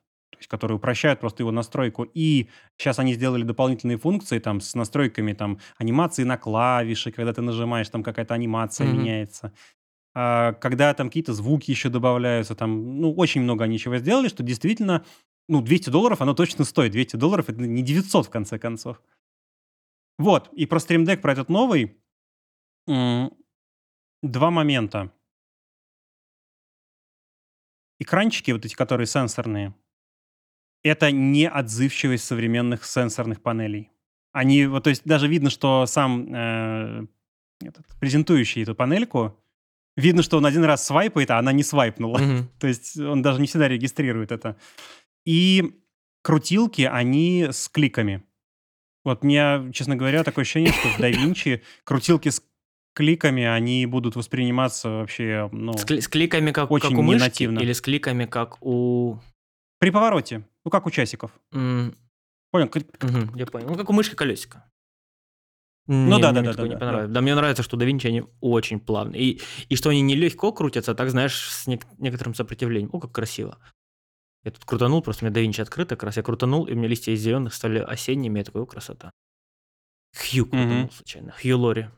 Ну, то есть, резюмируя, это очень крутое начинание. Если они сделают потенциометры тугие и без кликов, и если они, например, сделают панель там не четыре, а восемь, и если, например, Дави... как-то придумают, что можно будет делать какие-то крутилки в DaVinci не через клики мышкой, то тогда это будет конкурировать, возможно, с mm-hmm. панелью. До этого, ну, не конкурирует, на мой взгляд. Э, да, мне кажется, все тут упирается в то, что это... Ну, кому, кому это устройство? То есть, мне кажется, это устройство отлично зайдет вот э, ютуберам или каким-то, не знаю, тем, кто, знаешь, чуть-чуть делает видео, но уже хочет что-то крутить. Например, вот людям, которые в премьере что-то делают, знаешь, или кто-то, кто чуть-чуть начинает mm-hmm. делать звук. Но у меня здесь всегда такой вопрос. Если ты начинаешь чуть-чуть что-то делать, то зачем тратить триста баксов на устройство или там, двести? двести, окей. двести. Если ты можешь э, ну, научиться это просто пока делать хорошо, если ты уже будешь прям это делать хорошо, ты уже купишь себе нормальное устройство. Но, с другой стороны, есть же люди, которые все по чуть-чуть делают. Например, да, человек занимается, ну, условно, программированием, при этом записывает блог про программирование или там подкаст. Ему надо вот чисто чуть-чуть там подкрутить. Может быть, ему этого устройства и достаточно. Хм. Тоже такой вопрос интересный. Да. Ну, здесь, на мой взгляд, все упирается именно вот в тактильное удовольствие. То есть я, я помню, как то, когда я загорелся покупкой механической клавиатуры, я, я просто... Я зубы пойти почистить не мог и не думать... Mm, у меня тоже бывает... И не гуглить, не гуглить в кармане, в телефоне там какую-нибудь еще клавиатуру, которую Понимаю. Я не успел посмотреть. Ну, здесь, наверное, да, вот если все-таки горит этот вопрос, наверное, все-таки стоит не закрывать свой интерес к этому... этой вещи, а его удовлетворить. Может быть, знаешь, это просто чисто... Зачем мы вообще живем, зачем мы вообще зарабатываем деньги, да, если так подумать? Ну, как у меня и было сейчас вот со Stream Deck'ом, собственно. На двадцать минут. Как, как зачем люди покупают Red комоды, например. Горит человеку купить непонятное что-то за много тысяч долларов. Но узнать, какое у него максимальное сжатие, и чтобы тебе прислать сразу. сразу. Прислать на цветокоррекцию. Обожаю комоды с максимальным сжатием. У-у-у. Как фотик. Canon эр шесть. Canon эр пять, mm. комода, одно и то же. Со сжатием. Это как тут на э, конференции Яндекса сказали, что у Арии, у Равы двенадцатибитные, а у Реда четырнадцатибитные. Uh-huh. А значит лучше. А значит лучше. Uh-huh. Ну, в скобочках только у Реда они как бы шакалины, а у Арии нет. Ну, ладно. Бит. Не, не важно. У меня на телефоне двенадцатибитные Равы, извини меня. А это ж... Пиксель два икс эль пятилетний. Так у Sony, помнишь, у беззеркалок фото- фотографии же относительно недавно вообще сняли блокировку четырнадцатибитных правов. Ну, буквально, то есть вот на моей памяти уже. Ну, как на моей памяти, имею в виду, что на втором, по-моему, поколении они сняли mm. только. До этого был только двенадцатибитный равы. Ну, у меня просто есть такая мысль, что все вот эти вот устройства, а-ля вот... Я вот часто замечаю, в, раз, в различных сообществах люди пишут, а вот что мне купить для цветокоррекции вместо мышки? Какой планшет? Знаешь, что человек думает, что он сейчас купит планшет вместо мышки, и что-то в вывод цветокоррекции изменится. Или там начинают, а вот мышка с трекболом, боковым каким-то невероятным кручением, или, не знаю, начинают смотреть какие-то педали, Или еще какие-то непонятные... Педаль, да, веселая еще... вещь. Короче, тоже, тоже от той же фирмы, кучу что каких-то устройств делает, за, там, условные двести-триста долларов, которые являются, по сути, ну, третьей ногой или пятым колесом у кареты. То есть это просто какая-то прибамбубель, которую каким-то образом какие-то умельцы как-то там в интернете скриптом присобачили к DaVinci, и поэтому оно вроде как что-то делает. И при этом ты можешь крутить только один какой-то параметр, как мышкой. Особенно, когда это, условно говоря, Stream Deck или, условно говоря, что-то с экранчиком, когда тебе надо еще на этот экранчик посмотреть, куда там тебе пальцем тянуться. Ну, я могу так ответить, что... Я тоже через это прошел. Мне, когда, я, когда они стали очень обильно выходить, это началось, я помню, э, с три дэ-контроллера, который называется три дэ Connection. Мы, по-моему, с тобой его уже обсуждали. Угу. Э, это контроллер. Ну, тогда еще, когда я более активно блен, блендером пользовался, чем DaVinci. Э, я могу так сказать, что э, как бы потенция, энергия, направленная в это желание, она правильная. То есть человек хочет, ну, во-первых, себя как-то порадовать, какой-то себе подарочек дать, чтобы ему было и работать приятно, и эффективность повысилась. И одновременно задача, ну, вопрос понятный, что он хочет повысить эффективность. Но тут нужно как бы понять, что ответ лежит в другой плоскости, что эффективность на самом деле лежит в понимании DaVinci, а не в каком-то новом инструменте. И тем, кто хочет какую-то себе экстравагантную либо мышку, либо именно небольшую панель, а какое-то дополнительное устройство, эм, имеющее органы управления, я бы настоятельно рекомендовал начать с другого конца. Либо вернуться к нашему разговору о механической клавиатуре и правильному подбору мышки, потому что если у вас э, что-то не настроенное, я имею в виду мышка, mm-hmm. либо, если у вас не механическая клавиатура, разница будет колоссальная. И второе, я бы максимум... Ну, то есть, опять же, я по своей, со своей колокольни, естественно, это советую. Откройте горячие клавиши DaVinci. Потому что, во-первых, даже не так. Откройте список горячих клавиш DaVinci. И просто их прочитайте. То есть, даже не обязательно выучивать. Вы просто для себя откроете, что некоторые функции, оказывается, можно маппить. То есть ты знал, например, что ты можешь на горячую клавишу забиндить э, мгновенное включение квалифайера всего зеленого. Причем мягенького да, квалифайера, знал. Подобранного из самого DaVinci. Знал, потому что я То есть можно проходил всех трех... курс DaVinci, там вроде это упоминалось. Ну, стандартные бэ эм эс-ки, по-моему, там рассказывали. Мне, мне, мне нравится твоя непроницаемость сейчас. Ну, хорошо. Ну, Ну, чем, мне кажется, правда, я слышал об этом. Там э, красный, зеленый, синий, какой-то там комбинашка, я не помню. Или Color Select, по-моему, кнопка, что-то такое. Не, нет, это эм, в меню сверху, да. Но на него ты еще можешь назначить горячую клавишу. А, ну, я, я знал, что речь о том, что есть, не... но просто мне она никогда не нужна. Вот, вот, вот. Она, но не на, все, не, не, не на всех них есть уже горячая mm-hmm. клавиша.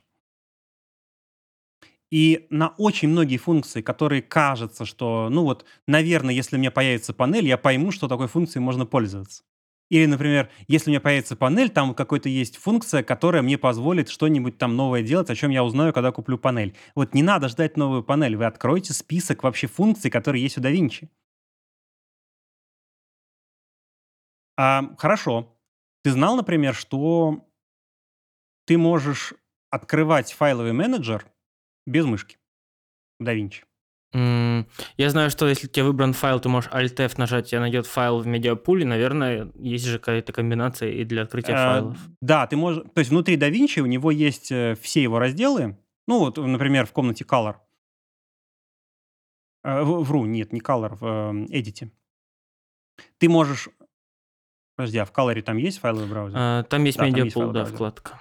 Да-да-да.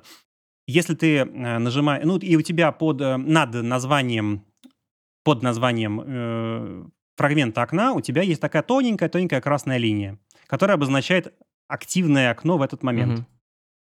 И ты его можешь переключать горячими клавишами Ctrl-цифра. Uh-huh.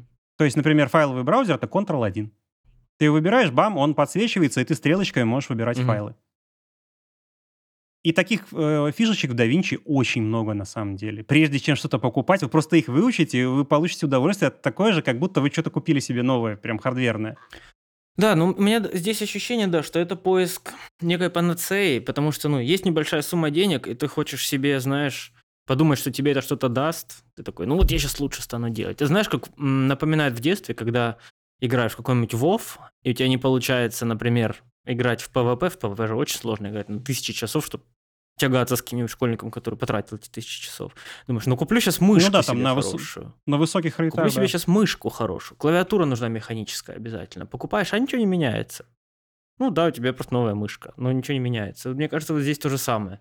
Что, мне кажется, действительно меняет experience. Это три вещи самые основные. Это компьютер, который дает тебе реал-тайм плейбэк, потому что ты смотришь свою коррекцию вживую, а не в стоящей картинке, да, фотографии.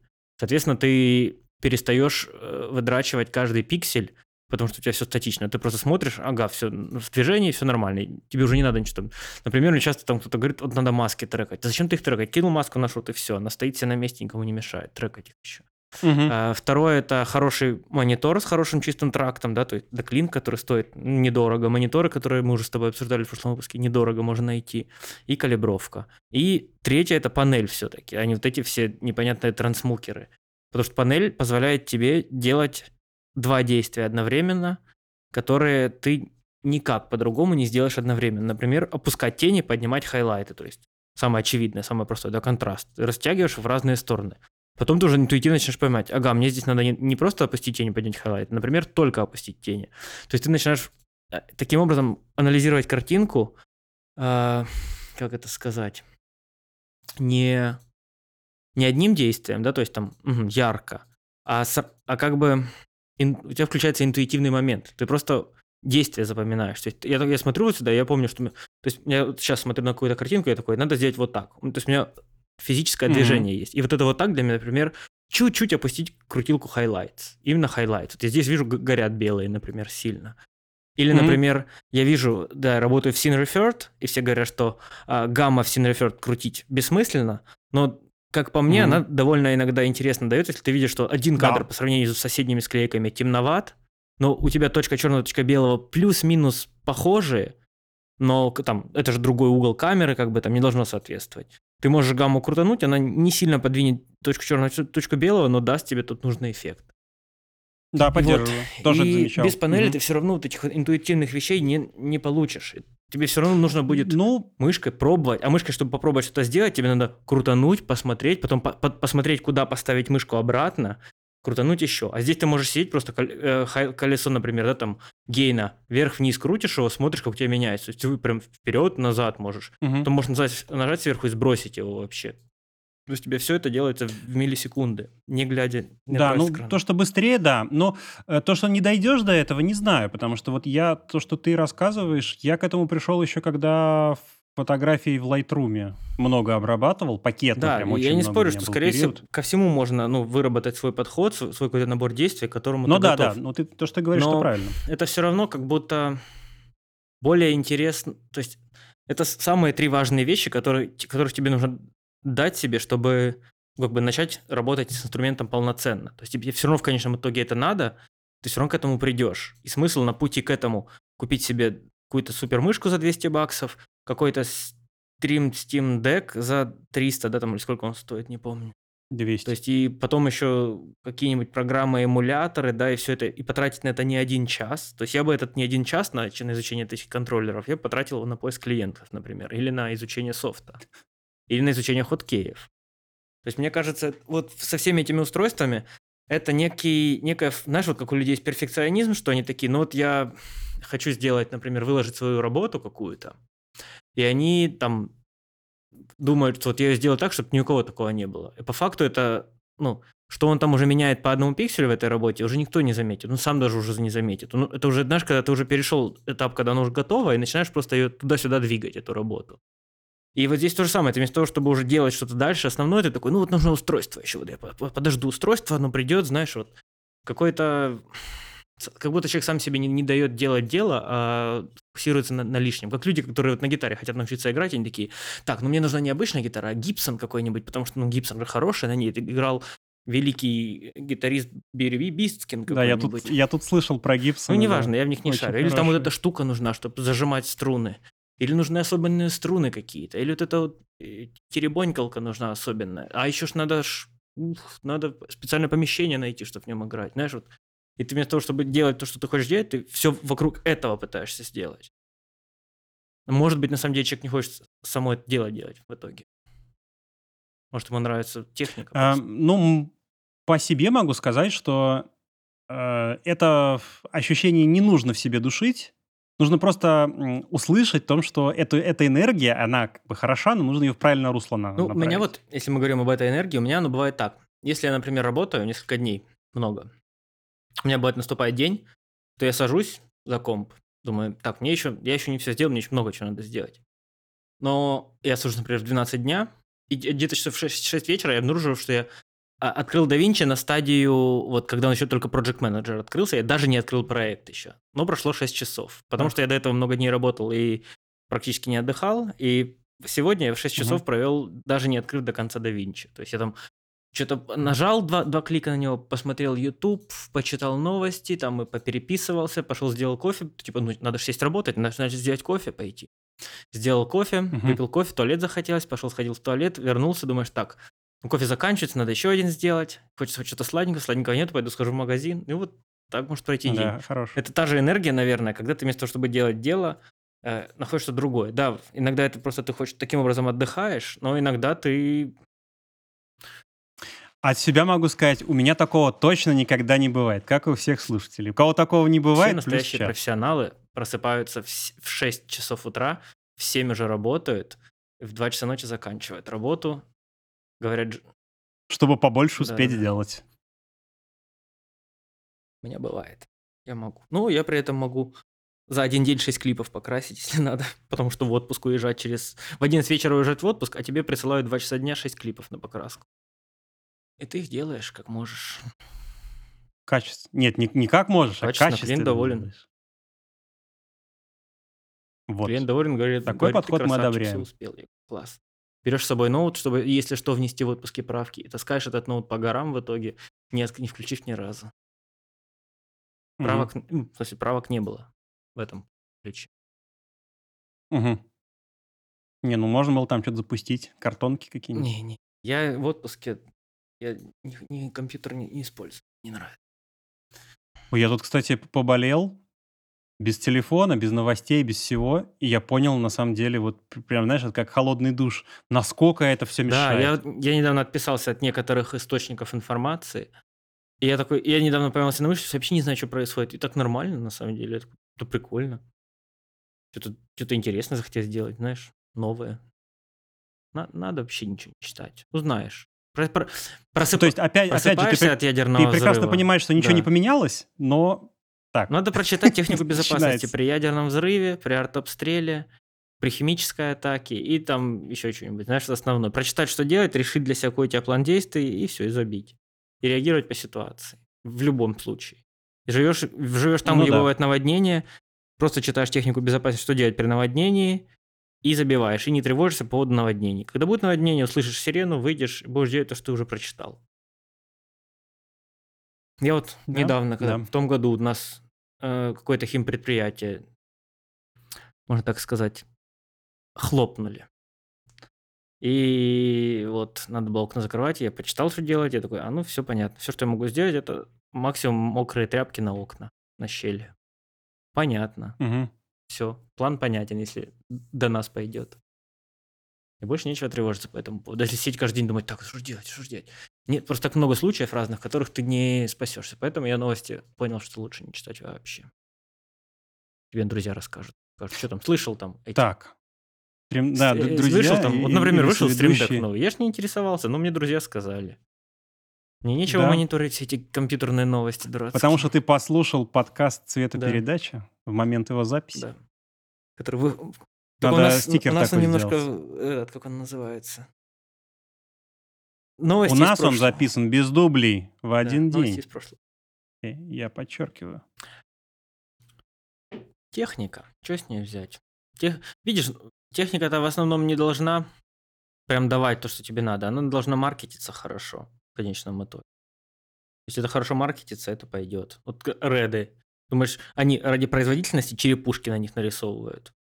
Или называют их дракон, или всякое они, такое? Они рисуют черепушки и пишут weapon для того, чтобы потом в аэропорту их не пропускали.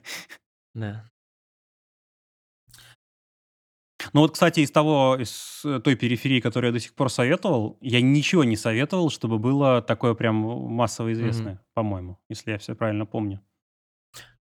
Даже мышки вот сейчас самые хорошие. Э, китайская Lamzu Atlantis. Ой-ой-ой. И тоже китайская, но которая у нас продается, уемная.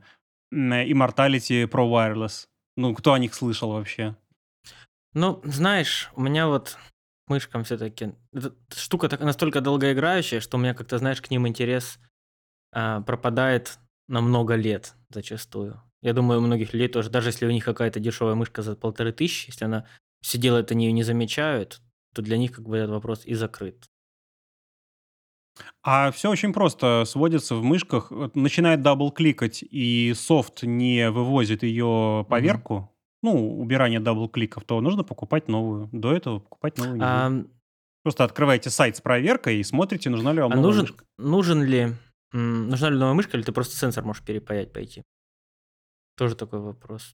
Ну, я помню, у меня мой один хороший товарищ мне говорит, что... У меня, говорит, мышка... уже она забилась там грязью, надо от- открыть, почистить. Прихожу к нему через неделю, она, знаешь, такая вот оплавленная, как будто ее кто-то зажигалкой mm-hmm. обработал. И почему? Ну, потому что он подумал, что ее можно потом будет mm-hmm. собрать. Мышки, их очень сложно собирать. То есть, как бы, если умеешь, то можно. Если не умеешь, то... Ну, мы с другом пытались перепаять в школьные еще времена на мышке этот... Кликер левый у меня сломался, дабл-кликать uh-huh. начал. Ну, это все закончилось порезанным пальцем и двумя нерабочими мышками. Но, uh-huh. как бы, почему нет? Ну, сейчас это все возможно, потому что с Али можно практически любые переключатели заказывать. Но тот объем времени, который ты вольешь в нее, он, ну, он не будет стоить там пять тысяч рублей, которая стоит новая мышка, причем хорошая новая да, мышка. Даже, даже можно меньше сказал. пяти, я думаю, найти сейчас хорошую. Ну, вот те, которые... Я сказал, они все-таки вот в районе шести угу. стоят. В общем, наш же выпуск о том, что можно себе купить, правильно? И не только да, себе. Да, и не только скидок, себе. Которые еще не закончился. Я не знаю, будет ли это бон- бонусом, может быть, выложим список еще, что всяких приколдесов. Э, к, к новогодним, так сказать, половинчатым подаркам. Э, по хобби, да? То есть все же есть хобби. Мы с тобой да. обсуждали как-то в частных разговорах ножи. Ты, ты там свои ножи да. что-то мне показывал, я помню. Какие? Никаких ножей ну, у меня нет. Да, кухонные. Ну, а мы какие? У меня самуровские мои по девятьсот рублей, у тебя там тоже какие-то. И да, у меня да. еще здесь мой швейцарский любимый, который мне давно подарили, поточенный, мне тоже очень нравится. Ну, обычно этот Swiss Army Knife, как он там бренд называется? Не Венгер, а второй, Victorinox, да. Только такой не кругленький, а уже более современной формы такой, под рукоять. Вот я его поточил, угу. кайфую от него снова. И свои поточил, но... Несмотря на то, что я люблю точить, нож... то есть я люблю японские заточки, да, вот мокрый камень, все, все дела. У меня сейчас китайская mm-hmm. личная точилка, которая вот с направляющими, такая как кран выглядит, и в нее вставляются mm-hmm. маленькие камешки. А она у меня уже больше года, наверное, года полтора мне служит. Что из, из минусов, у нее практически сразу умер камень на тысячу, говорит. Он, он изначально, когда точишь, он как будто сильнее съедался, чем остальные. Знаешь, он... Давай э, краткий экскурс. Камни, чем меньше цифра, тем грубее заточка. Соответственно, сначала кру- точишь его камень, у которого маленькая цифра, потом переходишь да. на... И тот, тысяча — это были... некоторый середнячок. Все, что меньше тысячи, это уже очень грубая заточка, снимать много металла. Все, что больше тысячи, это идет в сторону очень сильной заточки под лезвие, грубо говоря. Да. Ну, под зеркало. Вот, а тысяча это такое, если у тебя потом. Нож в хорошем состоянии, ты с тысячи начинаешь его точить. Вот, и он у меня быстро сточился, это, он даже как-то тактильно был, как будто другой, с другого завода, знаешь. И он очень быстро по сравнению с mm-hmm. остальными ножами сточился. Но у меня сейчас, собственно, есть меньше восьмисот, там несколько камней было, там типа, по-моему, сто восемьдесят, двести, четыреста, восемьсот, там вот такой, по-моему, порядок у них идет. И дальше восемьсот было, тысяча, mm-hmm. полуторка, двушка и трешка или четверка. То есть там очень много камушков, они небольшие, и... Мне в целом нравится ей точить, потому что у тебя там фиксированный угол, тебе его не надо держать. То есть ты нож закрепил, камнем поводил одну сторону, перевернул вторую. Ну, то есть максимально просто. Mm-hmm. Из минусов, что она не очень качественная. То есть у меня там многие крепежи пополомались, знаешь, то есть много чего в ней плохо держится, и мне там приходилось выкручиваться. Но справляется mm-hmm. как бы. Но есть, знаешь, такое сидит, что хочется точить все-таки по-настоящему, как, как японские шефы точат. Но mm-hmm. заточку нужную получаю, как бы, поэтому пока не жалуюсь. Единственное, что вот я заметил, люди говорят, что они редко ножи точат. Как вот ты часто бы кухонный нож точил или точишь? Ну, вообще, по-хорошему, когда не ленишься, то, ну, раз в несколько mm-hmm. месяцев. Просто я заметил, что я чуть ли не раз в месяц. И... Ну, потому что, напомни, какой у тебя нож? Самура. Самый дешевый. Да, и, и ты его никогда не кладешь на твердое, да там, мокрый, около железа не ну, кладешь. Да. Ну, в мойке он да. у тебя часто лежит? Ну, так можно каждый день тогда точить. Особенно Самуру. Почему особенно Самуру? Ну, у Самуры у нее прокатная сталь, которая вообще не допускает того, чтобы кромка лезвия соприкасалась с чем-то твердым. У нее внутри, если ты ее приблизишь, вот это место, прикас... место касания самой острой части, передней части кромки с чем-то твердым, у нее будет микронарушение mm-hmm. на этой поверхности. И любое микронарушение, оно у тебя сразу ухудшает качество реза. Тебе лезвием вообще ни до чего касаться нельзя. Оно должно касаться только еды, которую mm-hmm. оно режет, и висеть в воздухе. Ну, либо обратной стороной оно должно в подставке лежать. Почему, например, делают эти магнитные подвесы? Для того, чтобы лезвие вообще не контактировало никогда ни с чем. Только с точилкой или, соответственно, с объектом. Ну, mm-hmm. с едой. Ну, тут, знаешь... То есть, главное, ну, первое правило, просто не класть в мойку. Наступает такой момент, что тебе как бы все равно... Ж... Ну, жить надо жизнь, а не только беспокоиться о ноже. Так, а это, ну, просто ты не кладешь его, он кладет, лежит на столе. Ты его берешь, моешь со стола, а не из мойки. Все, вся разница. Это я понимаю, но... Не, я понимаю твой аргумент, но приучите... Это, знаешь, вот как раздельный мусор, например. Я вот когда стажировался в Германии, э, мне переход на раздельное питание. Выкидывание мусора, раздельное питание. Не, ну там, знаешь, такой мусор, что в некоторых местах у нас покажется... покажется чистым мусором. Э, Я переходил где-то на вот раздельное, раздельный mm-hmm. сбор мусора, ну, две-три недели, не более. А дальше уже ты автоматом руки прям вот кидают вот в ту корзину, в которой это должно быть. Там банки, там картонки, там пищевой мусор, чтобы у него не было примесей mm-hmm. никаких пластика. Привыкаешь, ну, на самом деле, очень быстро. Mm-hmm. И, ну, он, ты, у тебя не возникает мысли, что «Ай, столько времени сегодня потратил, там жизнь там, потерял». Нет, нет. А с чем у тебя вообще бывает такое, вот, что из, из бытовых вещей, что тебе кажется, жизнь тратится на это? Ой, тут недавно что-то было. Мытье посуды, например. А, не, мытье посуды, я, кстати, нормально я к этому отношусь, вообще очень люблю. Не знаю. Смотришь что-то, слушаешь или просто думаешь? Ну, конечно, слушаю. Не, ну, в смысле, я не настолько готов транжирить свое время. Естественно, естественно, на два икс там какой-то звучит в ушах. Считаешь, ты считаешь простой, когда ты просто думаешь, это транжирство времени или отдых от информации? Воспринимаешь ли ты это так? А, на мой взгляд, это нельзя запланировать. Все-таки у нас мозг не настолько умный. То есть для того, чтобы понимать, что это транжирство времени или отдых, или интеллектуальный труд, ты должен понимать, какой у тебя ресурс гликогена конкретно сейчас в клетках мозга в голове. И сколько у него осталось, сколько тебе нужно там времени на перерыв, сколько ты уже за сегодня потратил, а это же, ну, промерить очень сложно. Ну, то есть просто по самочувствию смотришь, и все. По-другому это как-то, ну, я не представляю, как угу. еще это можно сделать. Просто в свое ну, я удовольствие делать. Я начал замечать, ну, что я... Э, я прям начал, ну, как-то нужна дисциплина некоторая в плане информации. То есть нужно минимизировать, например, количество времени, которое ты всегда что-то новое узнаешь. Ну, не, даже не узнаешь, а типа там А-а. скроллинг чего-то, прослушивание чего-то. Там, м- здесь, ну, условно да, говоря, можно да, музыку встаешь. Оставить, особенно если вот у меня если музыка знакомая. Я даже когда слушаю музыку, я заметил, что я стараюсь как-то скипать то, что мне Яндекс предлагает новое. Даже в теории оно мне может понравиться. Хотя Яндекс хорошо очень подбирает, не перестану хвалить, как они умеют э- ага. подбирать. Ага. Вот. И, соответственно... Кроме вот музыки, наверное, вот сериалы, подкасты нужно прям выключать, как будто, потому что если все время ты их слушаешь, какое-то перенасыщение, и да, устаешь, Встаешь, конечно. Тебе не хочется потом де- делать что-то полезное. То есть ощущение, это факт, уже так и есть. Ну, ты просто физи- сделал, физически да. устаешь. Потому что у мозга у нас же не электрические импульсы в голове, а у нас электрохимические. И вот этот электрохимический, он должен поддерживаться электролитами, которые очень медленно в мозг попадают после еды. Естественно, ну, ты их тратишь, и у тебя ресурс какой-то угу. заканчивается. Так и есть. А мне... Так, значит, вот из того, что мне прям трата времени я просто невыносимая, эм, сейчас скажу. Развешивание белья. Сколько там вешать? Минуту, две? После стирки. Ну, ты спросил, я ответил. Это просто невыносимо долго, кажется. Не знаю, мне, мне, мне нравится логистика. Все по местам расставить. Вот, вот, еще ты повесил, думаешь, еще четыре предмета, куда я их засуну? Это обратно сюда переведу, это сюда. Это э, по, эти, которые повыше висят, чтобы они при входе не мешали.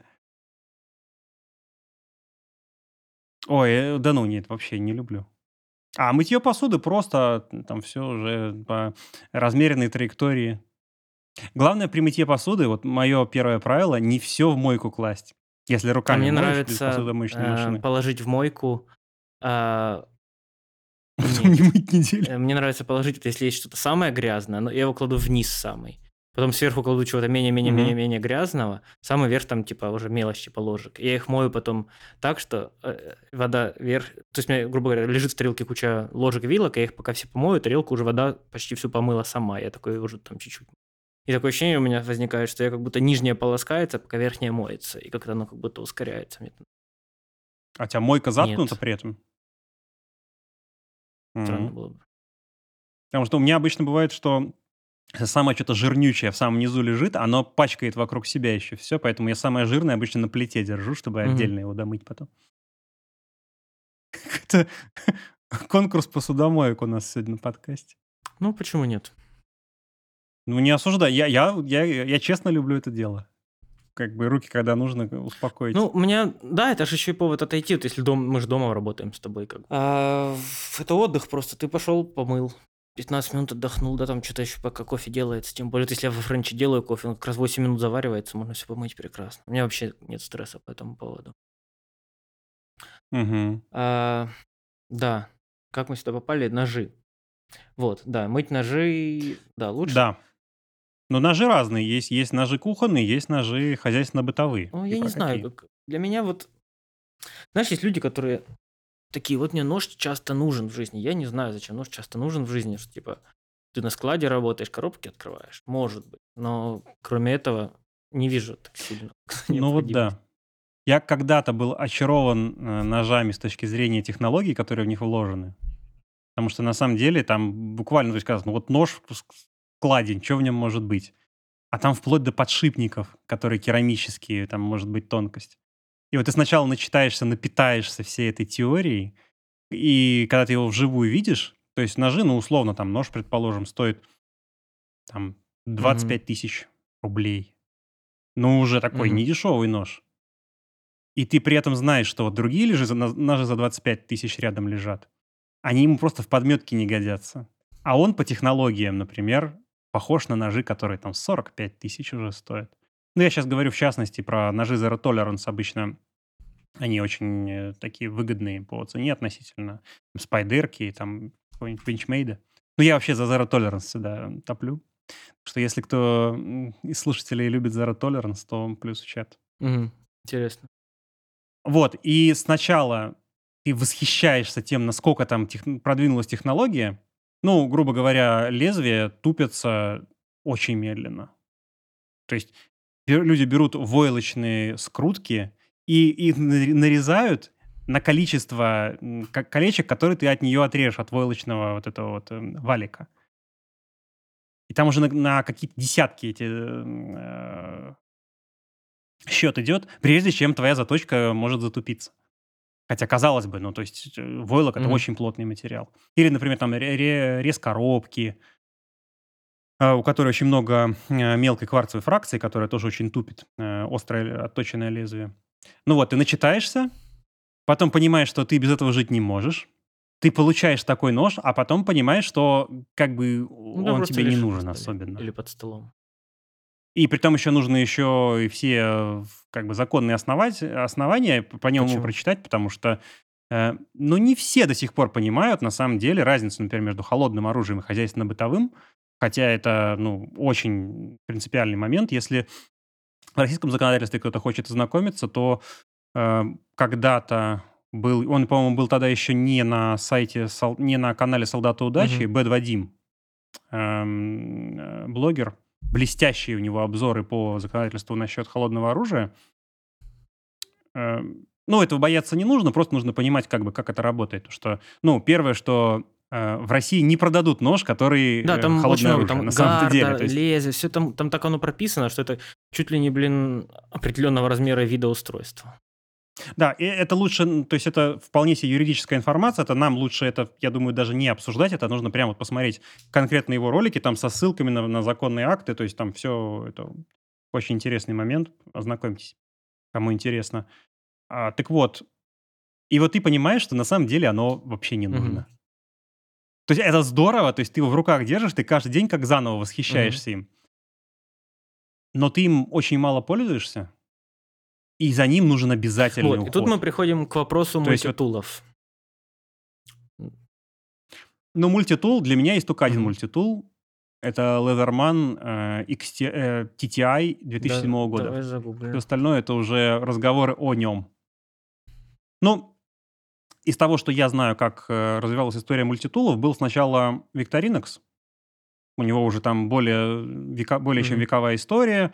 Отличный нож, но в своей нише. То есть это из дешевых материалов, нож, который утилитарный, который не жалко потерять, который много всего может, но который э, не всесилен.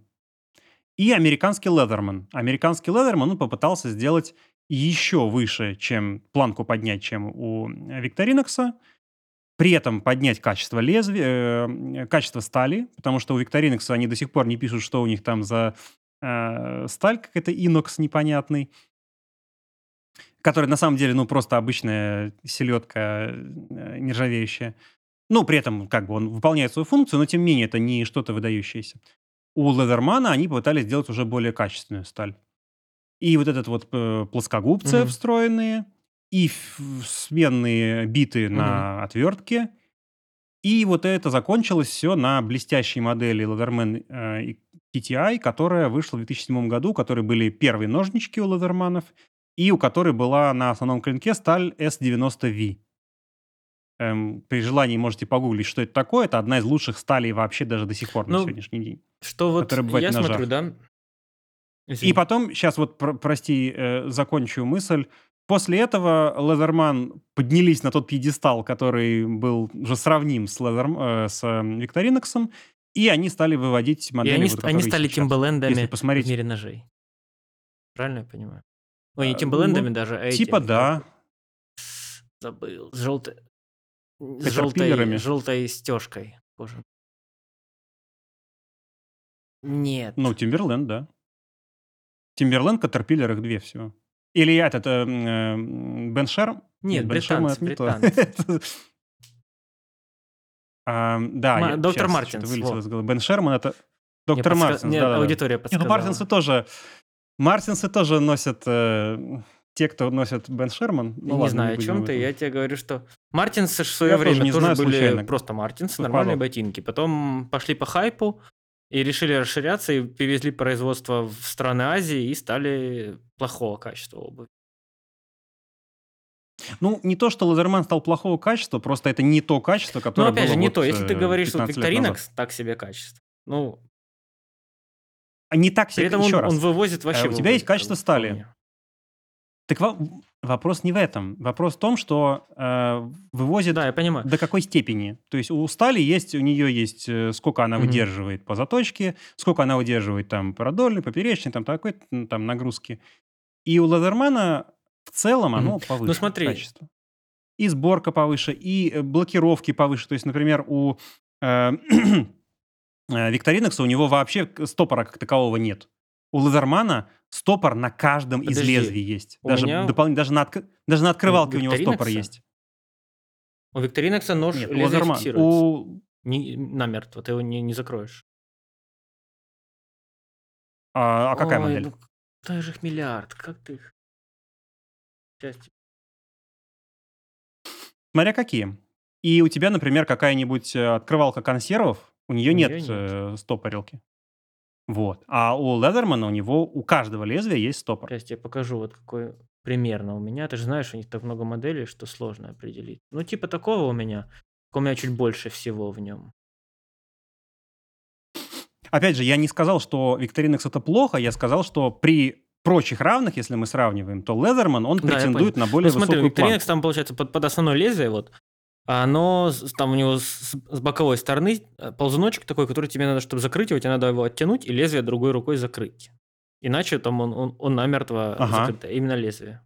Вот это тоже, кстати, параметр, что у Leatherman ты можешь одной рукой а, это сделать. Ну, в теории я могу и на Victorinox это сделать, но я для безопасности, так у меня острое лезвие, я могу напороть, я делаю двумя. Я не любитель делать одной рукой, то, что угу. можно двумя сделать осторожно. А, вот, и что мне, мне не нравится у Victorinox, что у него шило вот, не стопается. То шилом хочется, знаешь, иногда что-то пробить, а оно тебе да, палец потом, отрубит да. нафиг. Я вот. Понимаю.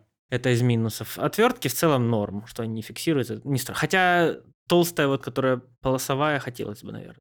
Вот, и почему я вот говорю о том, что да, в целом нож-то валяется, если он не кухонный. А, поэтому мультитул классное решение. Кухонный. Бух, бухонный.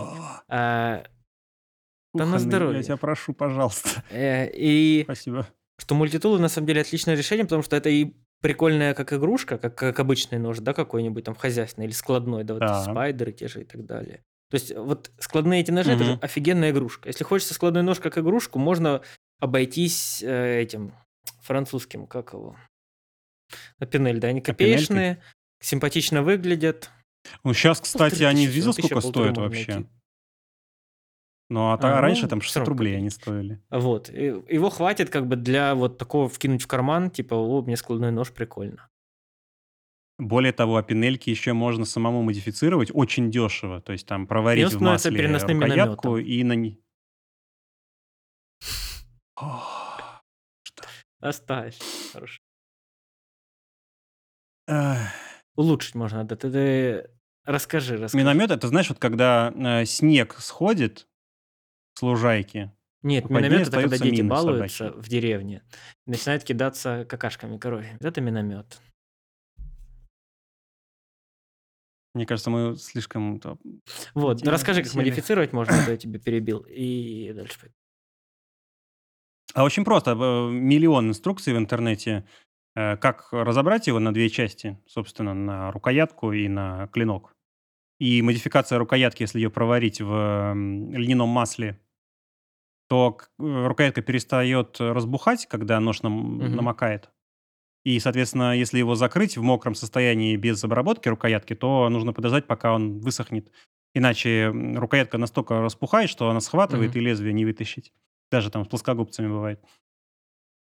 А если проварить, то такого не будет. И лезвие у Опинели, если ее брать с углеродистой сталью, оно очень подвержено коррозии. И если его обработать там смесью лимонного, лимонной кислоты, горчицы, там по-разному делать, потому что узор красивый появился, и, и, да, и потом переточить, то можно только очищать сторону лезвия самого, ну, кромки режущей. А само лезвие можно не трогать, и оно дальше ржавчиной угу. глубже покрываться не будет. И уже будет красивая модифицированная вещь, в общем, за... в которую был вложен труд, который... на которую приятно смотреть. Да, вот и складные, да, ножи упираются в то, что это очень, очень малопрактичная вещь в реальной жизни оказывается. Да, как бы все равно пригождает. Ну, если только не бушкрафтом да, каким-то реальным лес, заниматься. Не, не режешь кос. А, вот, мне поэтому нравится идея мультитула. Я тоже присматривался к Leatherman, потому что особенно в эпоху, когда люди пер- часто переезжают или да, там все равно что-то надо делать, вот эти плоскогубцы лезермановские большие, по сравнению с тем, что у меня там пальчиком нажимающиеся плоскогубцы в Victorinox, выглядят как что-то очень крутое. Плюс сменные биты для отвертки то, тоже шикарно. У меня это есть xiaomi-шные отвертки, вот, но они все-таки для техники, они маленькие. А вот у этого, угу. ты понял, у лимонграсса, забыл, все, лимонохвата, лимонохвата, да. Leatherman. А, у него Leatherman, кстати, компьютеры разбираются вообще в лед. Там единственное, что вот именно только кулер с процессора да. не снять. Ну, там штат, штатное всегда валяет. А все остальное можно снять. Коробочки где-нибудь. Кулер надо устанавливать осторожно. Вывод номер один. Вот, да, Leatherman офигенная штука. Если нет в хозяйстве Leatherman, то, наверное, и, или Victorinox хотя бы, то человеку надо покупать кучу всего. Они заменяют, особенно если вот в, в условиях съемного жилья, заменяют кучу всего, что тебе не надо с собой возить. Типа плоскогубцы, не знаю, там пять-десять отверток. Ну, понятно, много чего. Там же каждого ножа можно посмотреть, что он может. Там куча функций. Даже там те же вот у Victorinox, ну, да. раз, даже там те же ми- мини-пинцетик у него есть, и типа зубочистка, этой зубочисткой и мышку почистить прекрасно, и чего-то еще, но всегда под рукой. Мультитул и тема для покупки вообще. Да, себе. Да. И вот э, на контрасте с э, ножом, когда в первый раз себе получаешь на карманный нож и понимаешь, что ты просто его носишь и щелкаешь им, больше ничего ты им не делаешь. На контрасте для меня было таким же открытием, но в обратную сторону, Карма, что карманный фонарь, вот именно прям совсем маленького размера, э, с батарейкой... О, блин, батарейка от КамАЗа. Я извиняюсь, сейчас. Батарейка светит так, что на Луне видно. Сейчас скажу, я все время забываю этот ра- стандарт размера трипл эй батарейки. Э, нет, не трипл эй, в том-то и дело. Очень специфическая си эр, сейчас, шестьдесят девять. Я извиняюсь. си эр сто двадцать три а, вот. Фонари э, форм-фактора э, под батарейку си эр сто двадцать три а, под малюсенькую. Причем она еще продается вообще далеко не везде. Ее... А аккумуляторную я вообще даже не буду рассказывать, сколько я искал. На самом деле она быстро находится, но просто сначала ты думаешь, что она есть в каких-то э, э, хозяйственно-бытовых либо ремонтных магазинах, а ее там mm-hmm. даже вообще не знают, что это такое.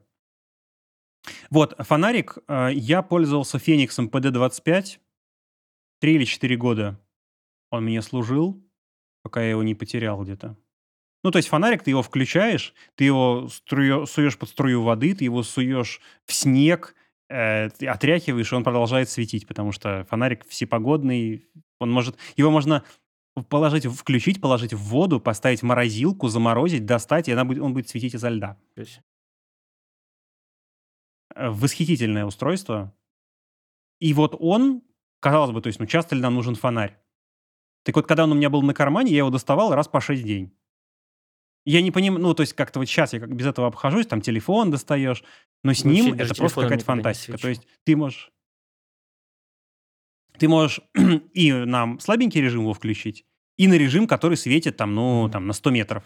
Причем на сто метров довольно широким э, конусом, и прям все видно.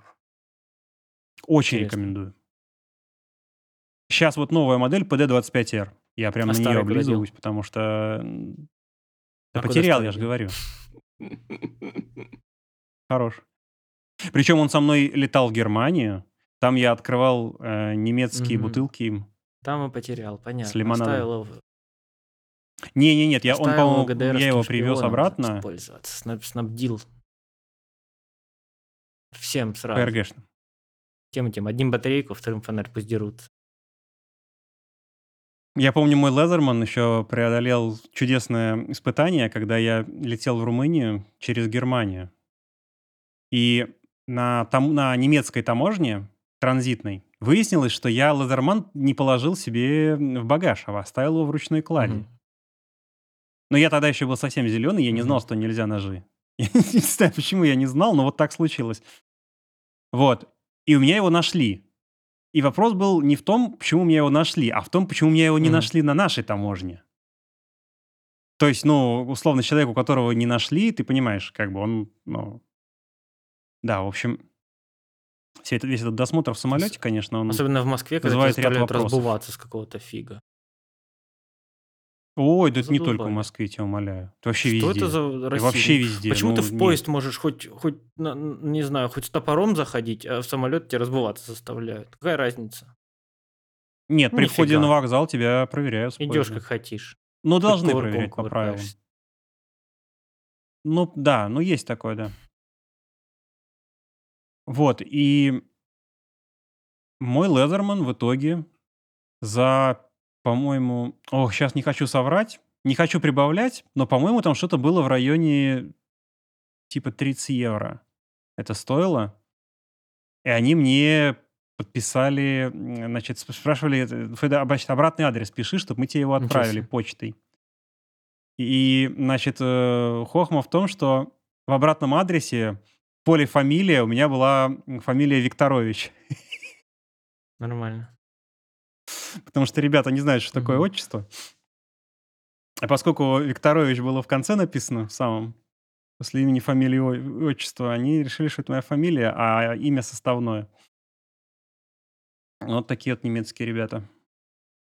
Не, ну честь им и хвала на самом деле, потому что они мне показали два, значит, э, две урны. В одной находились коробки с посылками, mm-hmm. куда нужно отправлять э, предметы, которые не подлежат провозу, а в другой урна, куда можно пожертвовать этот предмет. Но я решил выбрать первую. Ну...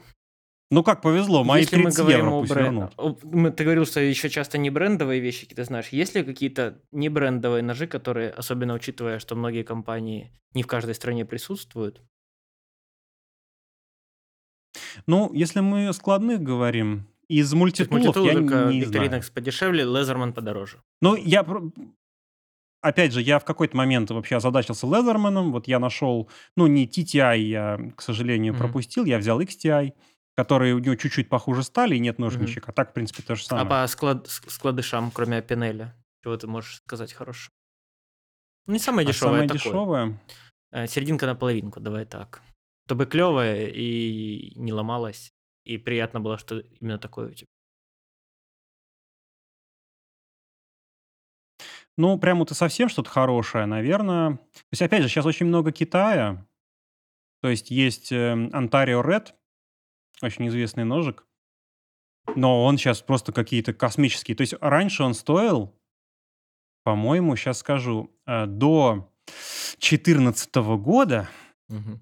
так скажу, он стоил, по-моему, в районе там полутора тысяч рублей. Сейчас Ontario Red стоит угу. там в районе семи. Тот же, та же самая модель ничем не отличается, стоит семь. И есть китайцы, которые практически ее один в один копируют, называется Ганзарио. Ну, вот. эм, по ТТХ не скажу. Надо, ну, то есть, я думаю, все в состоянии, все заинтересовавшиеся в состоянии сами погуглить информацию о сравнении. Но их тоже много продают, там всякие там, mm-hmm. распиаренные магазины и не распиаренные. Вот от этой фирмы. Но как они вживую, не знаю, но они хотя бы выглядят похоже. Ну, при каком-то сохранении э, производственного цикла. Из прям очень хороших фирм недорогих, ну вот я сказал, Zero Tolerance, но сейчас его к нам уже очень мало спроса вводят. Нет. И пере... спрос очень большой, потому что вот на Авито перекупы просто зверствуют. То есть, во всяком случае, в Питере, то есть, есть аккаунты просто, у которых, ну, то есть, видно, что они продают только Zero Tolerance, и видно, что это восстановленные Zero Tolerance. Вот таких лучше не покупать, потому что лучше просто новые заказать из Штатов. Какой смысл заказывать? Я еще смотрел на, у ножевых обзорщиков на Ютубе, где они просто составляют топы, а я там топ-бюджетники, там до пятьдесят баксов, топ, не знаю, там еще какие-то, знаешь, до такой цены. И там много разных топов, и там в целом всегда прикольные, симпатичные варианты. Там причем самых дешевых, конечно же, они уже не складные, да, а... цельные, из пластиковой ручки. Это да, но проблема в том, что чаще всего... Ну, то есть я из таких каналов знаю только Best Damn и ди си. Отличный американский канал. Но большинство брендов, которые он там перечисляет, это все микробренды, которые снаружи США, они поставляются, но только какими-то очень экстремальными доставками и сроками. То есть вот, если у вас есть какая-то служба доставки надежная, да, можно брать. А так, ну, я ну, не уверен, что это просто того стоит. Бренды хорошие, и ожидания. Кто делает. В каждой стране слушателя нашего. Поизучайте вопрос. Я знаю, знаю одного ножевого мастера, который под заказ делает, и вроде он еще не стал дорогим. Вот я знаю, mm-hmm. что он под Питером делает. Он не, еще не, не старый дед, довольно молодой, поэтому мне кажется, что он еще не сильно цены задрал, но сейчас я даже, может быть, его Инстаграм скину. Давай ты его просто найдешь тогда в подпись. Сейчас. Ссылочка будет, если что, в подписке. Да, да. И промокод, если, он, если там будет рядом промокод,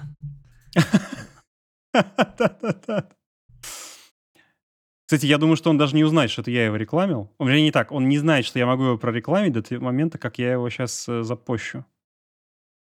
Потому что мы с ним не общались уже лет шесть, наверное, когда вот я смотрел его, то, что он делал на тот момент. Mm. Ну, вживую имеется в виду. Потом, Потом я видел, что у него в Инстаграме постоянно что-то обновляется. Не-не-не, упаси Дарвин. Он отличный парень. Так, ну и мы от заточки как-то ушли к ножам. Короче, да, заточку, кому интересно, хорошие камни, любой нож делают кухонный, просто кухонный. Бэнг! Хорош. Озарение, Гос- господня сила.